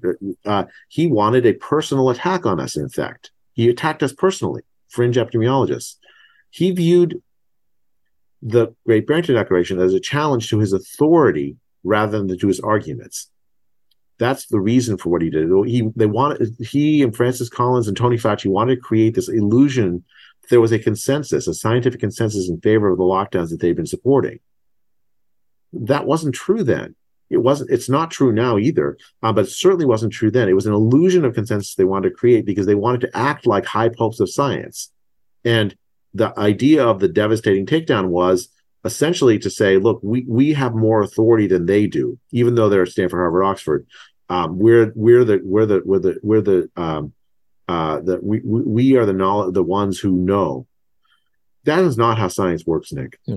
and this is i guess this is the distinction between science as a process versus the science with a capital s that people have been making recently. Yeah exactly. Science is a human thing. It's a conversation between people. It uh, it, it it's not infallible. Um, what it is is uh, a fantastic the only sort of the best way we know as humans to to to to, learn about the material world uh, where we check ourselves. And you and you and I we have some disagreement about some scientific idea um, and it doesn't matter if you're if you're uh, if you're a Stanford professor or not. You the day the you run an experiment it favors you Nick. You're right I'm wrong. That's the way it works. That's how that's how science works. And I'll buy you a you know dinner and then we'll have another argument and then the next do the next experiment. Maybe I'll be right the next time um, that's that's the right way to think about science. Unfortunately, I think the social uh, the social sort of like significance of science has turned into this like source of tr- oracular truth during the pandemic, and that is dangerous for science. It's dangerous for uh, public health, and it's dangerous for po- for uh, for uh, for for public policy. And um, so, I guess on on this general subject, of you know being able to debate and talk about things openly and and discuss things at the level of ideas rather than just deferring to uh, who said them and you know what official position they're in. Um, I like what you said earlier on. You know, evaluating your ideas rather than uh, you know the fact that you're at Stanford. That that should add add nothing to to the veracity of your claims. Um, you know, uh, something that you uh, got a lot of attention for recently was you were named, uh, you were in the the so-called Twitter files, uh, one of the episodes of the Twitter files, because, you know, for uh, a period of time, I'll let you uh, discuss how long this was and what exactly happened. I don't remember all the details, but your account specifically was suppressed on Twitter in different ways. So, can you talk a little bit about what what was uncovered there recently or, or made public at least and you know why was that happening and what exactly how, how exactly was your account being suppressed so, uh, so, so, so Bari Weiss is a fantastic reporter. Uh, she she got invited by Elon Musk to look into the Twitter files, to Twitter's files regarding, um, uh, regard, regarding its censorship efforts during the pandemic, um, and uh, uh and, along with other topics. Um, there's so uh, what I what I learned, Nick, is that at Twitter, there are various tools that you can use to like look to see if people have have had uh pe- people like the status people have for their for their their files for their for their for their account. Um so for instance um uh my account if you look at my my the the the, the tool that they have has a little yellow badge that says i'm on a trends blacklist. Trends blacklist um, if you click into those things, you can then see, I, I, actually Elon invited me to go to Twitter, so this is why I actually got to see my own thing. Hmm. um, uh, if you click in, you can see the history of that trends blacklist. Now, what is a trends blacklist? A trends blacklist is it says that uh, that my tweets, you know, my the uh, can go and other people that follow me can see them, but the but it will never get on this like trending kind of status so that yeah. people outside of my my uh, my my own network can see. It'll never show up in other people's things saying oh uh, uh, you know, other people like like this kind of tweet right? Or or or trending so that a very large fraction of the twitter uh, twitter sphere sees it. And and what why were you designated as uh, uh being blacklisted? So I, I don't know that for certain. What i do know is two things. One is that uh, is that I was put on that trends blacklist the day I joined Twitter in August of 2021. Hmm. Um, uh, which is which is interesting. That day, I published a link to the Great Barrington Declaration. Uh, that was the, the, the most important thing I published. I, I, I, put on Twitter that day. And then the second thing I know is that, and this is based on a lawsuit that I'm I'm, I'm a, uh, a, a, a participant in against the Biden administration by the Missouri and Louisiana Attorney General's Office and the New Civil Liberties Alliance. Um, it's a First Amendment lawsuit. What we know from that lawsuit is that there were a dozen federal agencies cooperating closely together at, eh, with to provide instructions in regular contact with big tech, including Twitter. And the content of that, uh, the, of those instructions included what to censor, what ideas to censor in the name of censoring misinformation, and who to censor the the in in Twitter in the Twitter headquarters, what I could see in the tool was that there were multiple people that complained about me the day I joined Twitter, and that led to the trends blacklist.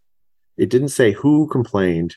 It didn't exactly talk about the process that Twitter used to decide that I deserved to be on this trends blacklist, but it was. Um, it seems very likely, just connecting the dots, that it, that there were that, that there was a uh, that federal agencies potentially even including the NIH um, or the CDC, told Twitter about, if not me in particular, the Great Barrington Declaration, the idea of focus protection, or something like that. Uh, I also found I searched on Martin Kulldorff, who's the, the Harvard professor that signed the Great Barrington, or co-authored the Great Barrington Declaration. He was actually put on a trends blacklist for for a while in July of 2020. And when I asked him what was happening then on Twitter, he said that he was he was posting links to some Swedish data that suggested that opening schools was not harmful to kids or re- particularly to teachers either. Mm. Over and over and over again. He said he was most active that during that short, those few short months in July 2020. That's when he was most active on Twitter, posting that because he wanted to help tell people that the scientific evidence did not favor opening schools. And then he was put on a trends blacklist for that. Um, he actually wasn't on a current trends blacklist, although he was three times in 2022 was put on a trends blacklist. Um, I, I, still don't know fully the process, but it seems really clear that Twitter could not have been doing this just simply on their own. They just don't have the expertise or, or the or the frankly the, the the the motive. The reason they did this is because they were encouraged by the government to do so. Um, and so how long were you at Twitter um, with with Elon and and the employees there? Oh, that was fun. It was I was there. I like arrived at like three p.m. and then I left around nine.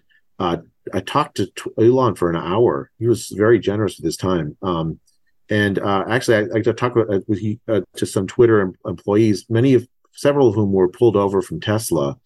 They were there. It's like Saturday night. They they told me that they'd be there until three. That Elon was there until three, and then at night that that like it was it was just they were like they actually looked they were having fun. Um, it was like the big it's like you walk in there's this like five star hotel that's like completely empty. There's just all these engineers huddled around trying to like fix things.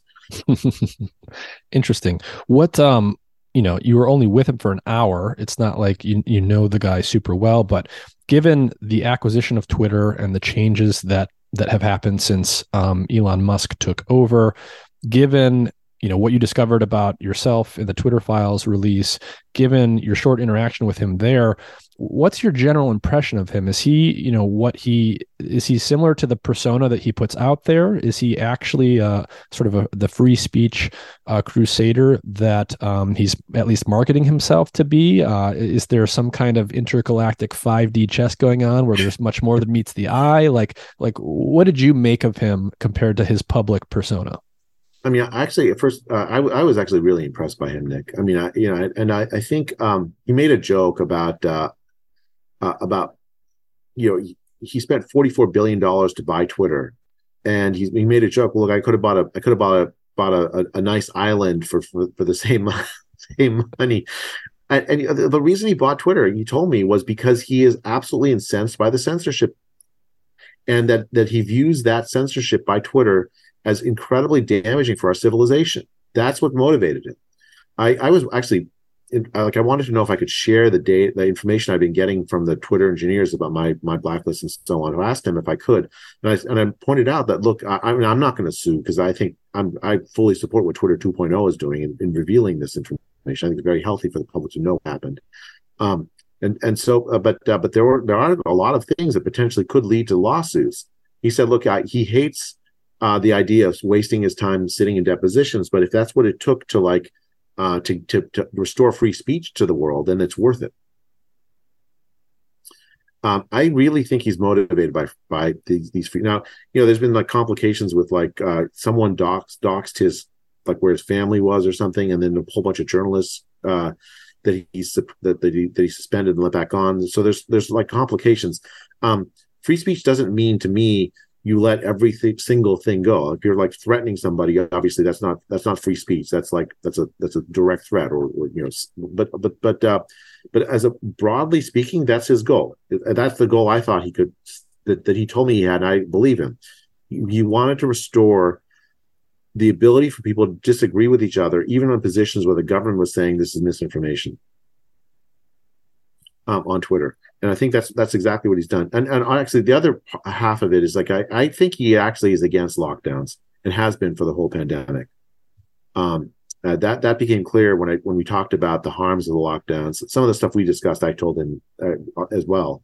There, and I, I mean, he I think he's sincerely uh, uh, offended by the idea that lockdowns have harmed so many people, and that if we'd had a free discussion, maybe they wouldn't have happened. Hmm.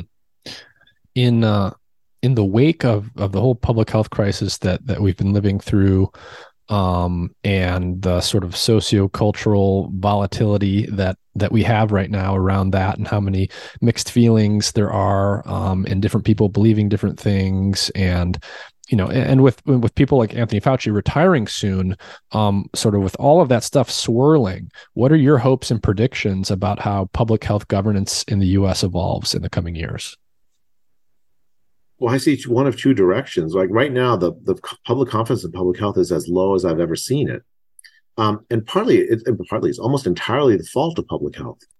Uh, pu- public health uh, has taken on positions that are against what the scientific evidence is saying. That automatically is going to cause a lot of a lot of like unhappy. Even if if, if the scientific evidence was saying um, in in favor of what uh, like say mass mandates or or vaccine mandates or whatever. They weren't, but like if they were, even then they would be controversial, right? Because you're asking, pe- forcing people to do at risk of their jobs things that they don't want to do, or that they view as potentially harmful to their kids or whatnot. Um, so, but but the fact that it's based on on not on scientific evidence, but on on like extrapolations on on, on ideas that, that that aren't particularly supportable given the evidence, that makes people really distrustful of science, of, of, of, of both science, scientists, and all, particularly public health. Um, the other aspect of it is, is politicization, right? So this is a fact, like 99% of public health practitioners and officials in the United States are on the left. A lot of people on the right feel like their their ideas are not represented, respected by public health professionals. Um, now that may be just perception or fact. I think it's fact, but like that, but but but, but let's say even it's just perception. That's a disaster for public health. Public health is not political in in the sense that of a politician wins 50% plus one and you know, now you're a successful politician. Public health has to win over 90, 95% of the people for it to be effective. If it only wins over 40% of the people, it's not effective. In fact, it's an abject failure. Even if it wins 50 plus one, it's an abject failure. Even if it wins 60%, it's an abject failure. Um, public health has acted far outside of, of its highest ethical norms and as a result, a very large number of people no longer trust it. So, in order to fix that, you can't just do band aids. You actually have to fundamentally transform public health. So that's a very different kind of. You have to reestablish it with a with a focus and a mission statement that that has science at its core, the uh, ethical treatment of people at its core, and then you have to have reforms that of structures that that put you know essentially like checks and balances so this kind of thing doesn't happen again.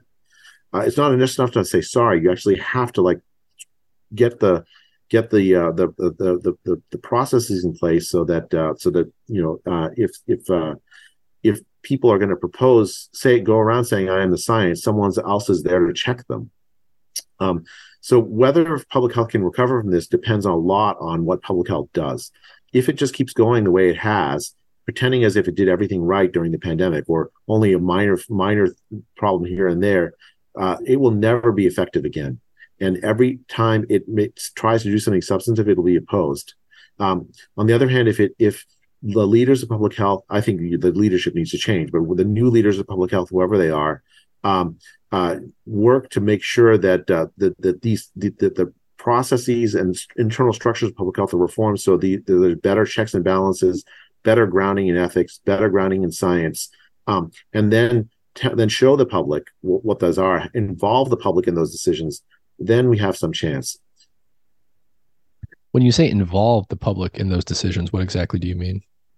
I mean, I, like for instance, uh, public health, local public health directors, right?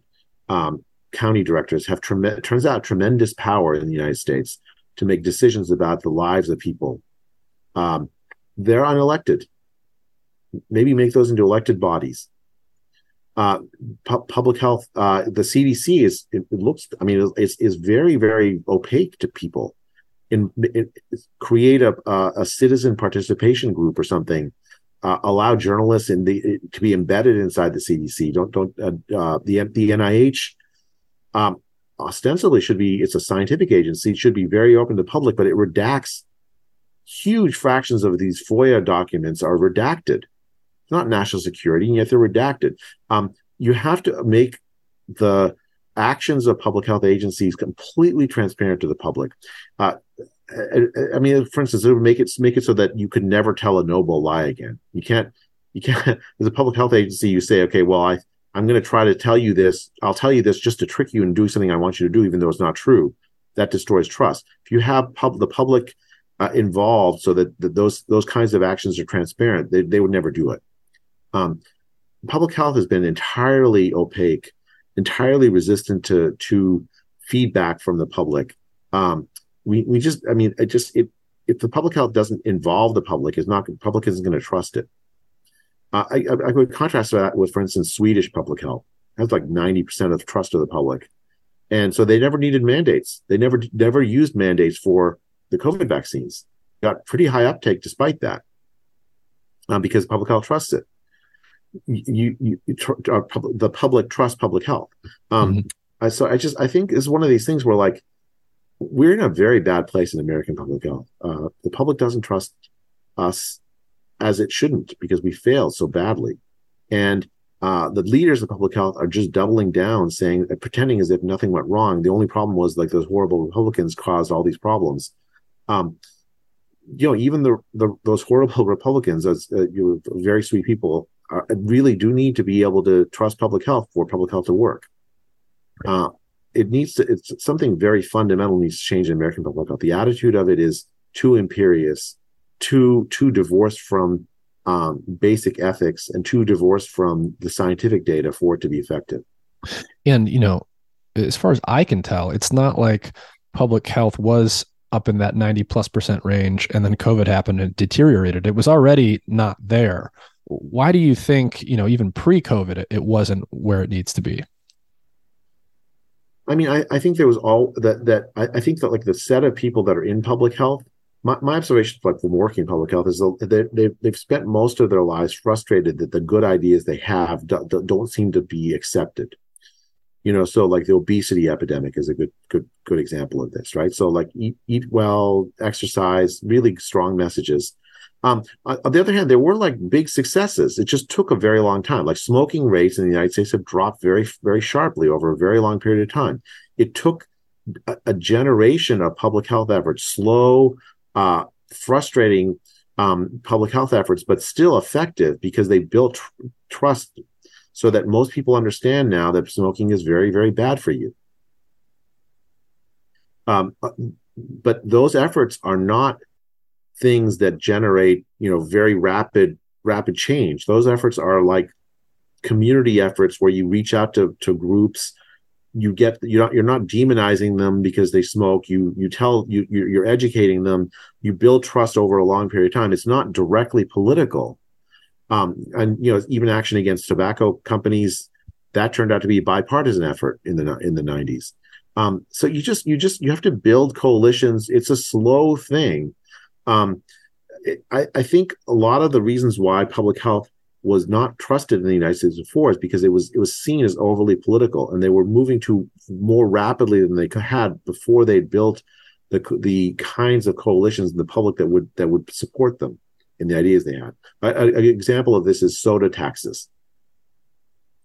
You know, it, it turned out to be a partisan thing that that a lot of people uh, really didn't want and, part, and some, some good reason because like it's a very regressive tax. It ends up it's poorer people that'll pay a higher fraction of their income pay for, for, for, for things like soda taxes.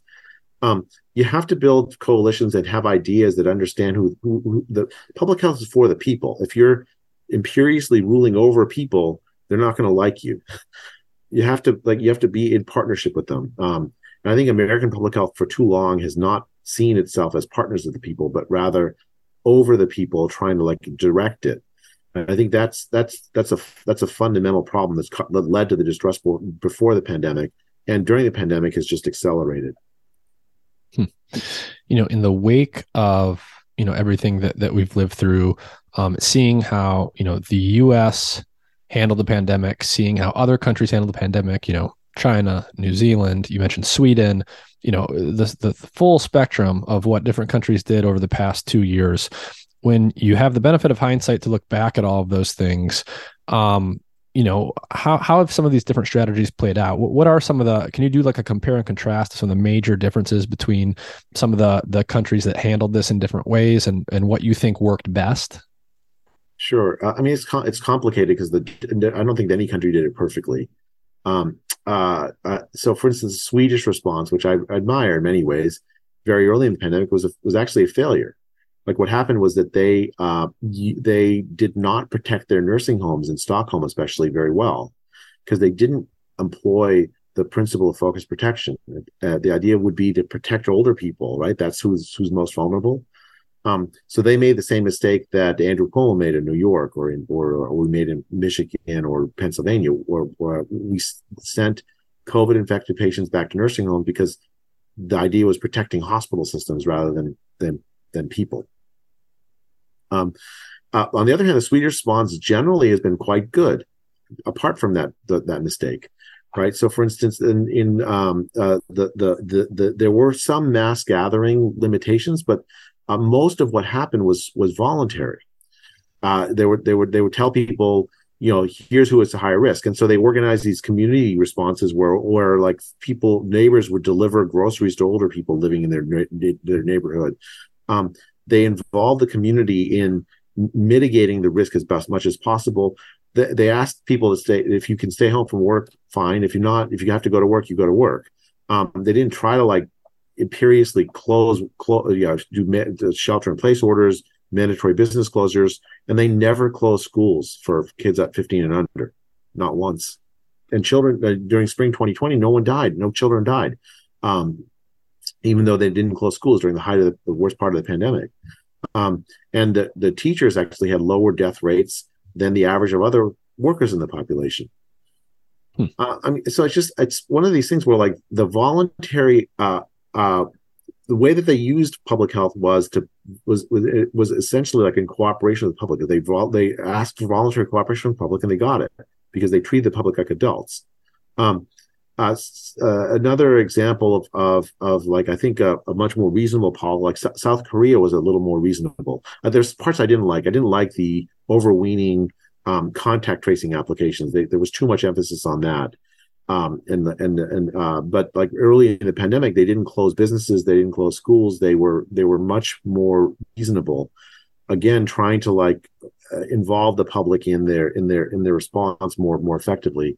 Um, uh, the, the the the Florida response, I think, was was was pretty good. I mean, the the the uh, the, the key thing there was focus protection of older people because they have such a large fraction of older population. They did a lot to try to protect nursing homes um, you know, not perfectly because it's this is so highly infectious. It's hard to hard to keep things out. Uh, the and, and and especially, but what I really liked was early when the vaccines came out in December 2020. Governor DeSantis called me and asked me for advice about who to vaccinate, and I suggest suggested prioritize older people. And by the end of January 2021, every older every person in the nursing home in um, in Florida had had a vaccine offered to them. I think every person over the age of 65 had a vaccine offered them very rapidly. Uh, my mom, in living in LA, didn't get her vaccine until like late March 2021, whereas every person in Florida had one offered. An older person had been offered the vaccine by, you know, January 2021. Um, it, it's peaked out lower than I w- would have hoped, but it's it's still the, that early vaccination effort focused on older people was the key thing. Was saved many lives, I think. Um, I, I think generally places that uh, you know Scandinavia generally had much less emphasis on school closures. Europe generally has much less emphasis on school closures.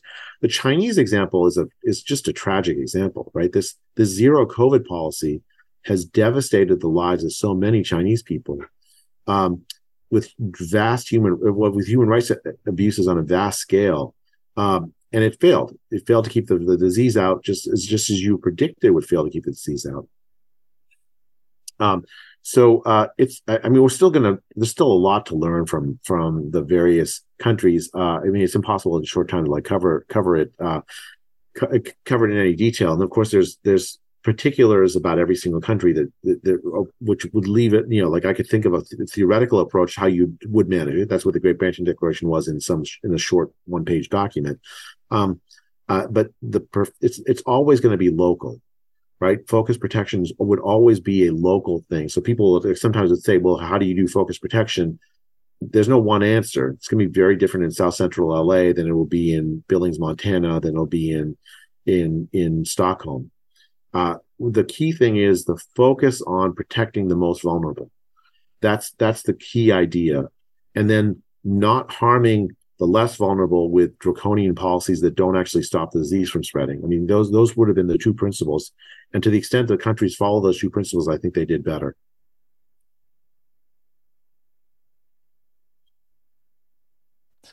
Let's say there's um, another pandemic of some kind, and I guess the the question is, what would it look like in order to justify something like a full lockdown for some period of time? What would the infection fatality rate have to be? What kind of bug would we be talking about if in you know if it justified in your mind something like a lockdown?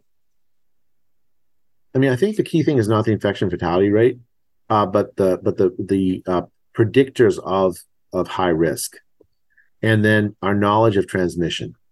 Right. So if you have a like this is an irony, right? So if if you have something that's very very highly transmissible, lockdown is not ever going to work. There's just there's just a useless, harmful thing. You can I can imagine something that has uh, uh, you know transmitted by uh, by by by fomites or something that doesn't have very strong person to person transmission, where local lockdowns might be useful. So, for instance, like I think um, in in the polio epidemic, there'd be local closures of schools when the disease was being in high high. I mean, it'd be, and it'd be very short duration, right? So that's focused. It's children that are high risk. Um, you know that, that the disease is being transmitted at high rates at, at, right now. They didn't fully understand that it was fecal oral transmission then, um, but they would close schools to reduce the amount of, of spread of it. I could imagine a justification around that, but the school closures were very short and uh, short in duration. It wasn't years. Uh, so, and, and they didn't. They certainly didn't close schools in anticipation of a vaccine coming for years. So, so the, the, the it has to be would have to be balanced. I can't imagine a situation where I would ever support a full lockdown for an extended period of time, because that would uh, all, always lead to more harm than good. Like if you had a high IFR disease, we're gonna ha- that it's going to cause deaths. It's unfortunate. There's nothing, and, and let's say we have no way of mitigating it, right?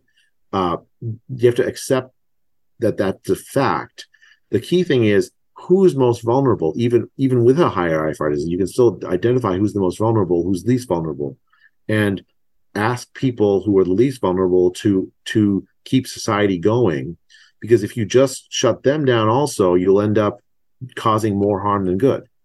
Uh, I, I just don't. I don't think a lockdown of the kind we used will should ever be used again. I frankly think it should be a dirty word.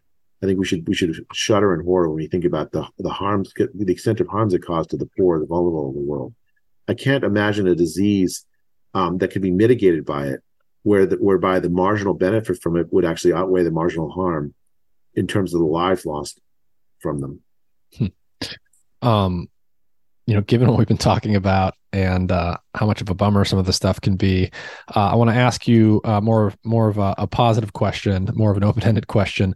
What are you most hopeful or optimistic about in terms of the future of our society in general? You know, I, despite the, the problems that we've seen with with uh, with the, the application of science, I actually think like the, there are a lot of good things. Like uh, it's amazing to me how the scientific community came together to try to address this problem a lot of really talented people put their minds to this, and a lot of advances happen as a result. Right? Uh, uh, I mean, the vaccines being one of them. Um, although they, I think they were misused and caused a lot of of, of social harm. Um, the the bio, biologically, I think is is quite an achievement. Um, uh, so I, th- I, I do think that that uh, I'm I'm actually quite hopeful that if we can put the right structures in place, there's a lot of good that can come out of science. Um, and uh, we've seen that during the pandemic. So, so to, to, me, that's that's that's quite hopeful. The other thing I think um, has been healthy, although it's been painful, I think for scientists, is people people now have a much better understanding of what science actually is than they did. Like I, I think most people uh, who have been thinking about things now understand that science aren't scientists aren't gurus. We're not omniscient. We don't know what we are. Are people that are just curious about how the material world functions, and we we do experiments to try to understand it. And it's slow and halting. Uh, the fact that people understand that science is this human thing. It's not this like the Spock like thing, and we like you know somehow uh, learn learn about the world uh, just by just by our sheer intelligence. It's it's uh, and that it's it's inaccessible to everybody. Now I now people understand science affects them, and that people understand that, that that they can understand science, at least at some level, and maybe even participate in it. I'm, I'm hoping that uh, this out of this pandemic will come a generation of of kids who are interested in science, and that science trans- is transformed into something that's much less authoritarian and much more participatory, much more democratic, much more much more uh, uh, you know, so back at the roots of the Enlightenment, where, where it seemed like everyone, everyone on the face of the earth who wanted to participate in science could do so. All right. Well, Dr. Jay Bhattacharya, thank you very much for your time. Uh, I know you've been busy recently, so I appreciate you uh, sitting down with me. Um, are there any final thoughts you want to leave people with, or anything you want to reiterate from our discussion? Uh, Nick, I'm really grateful to be able to talk with you. It's, I've been I've been looking forward to it for a long while, and uh, I hope this doesn't take get taken down from YouTube. So YouTube folks, we're, we're, we're actually we're actually trying to be just do honest science here. All right, thanks, Jay. Take care.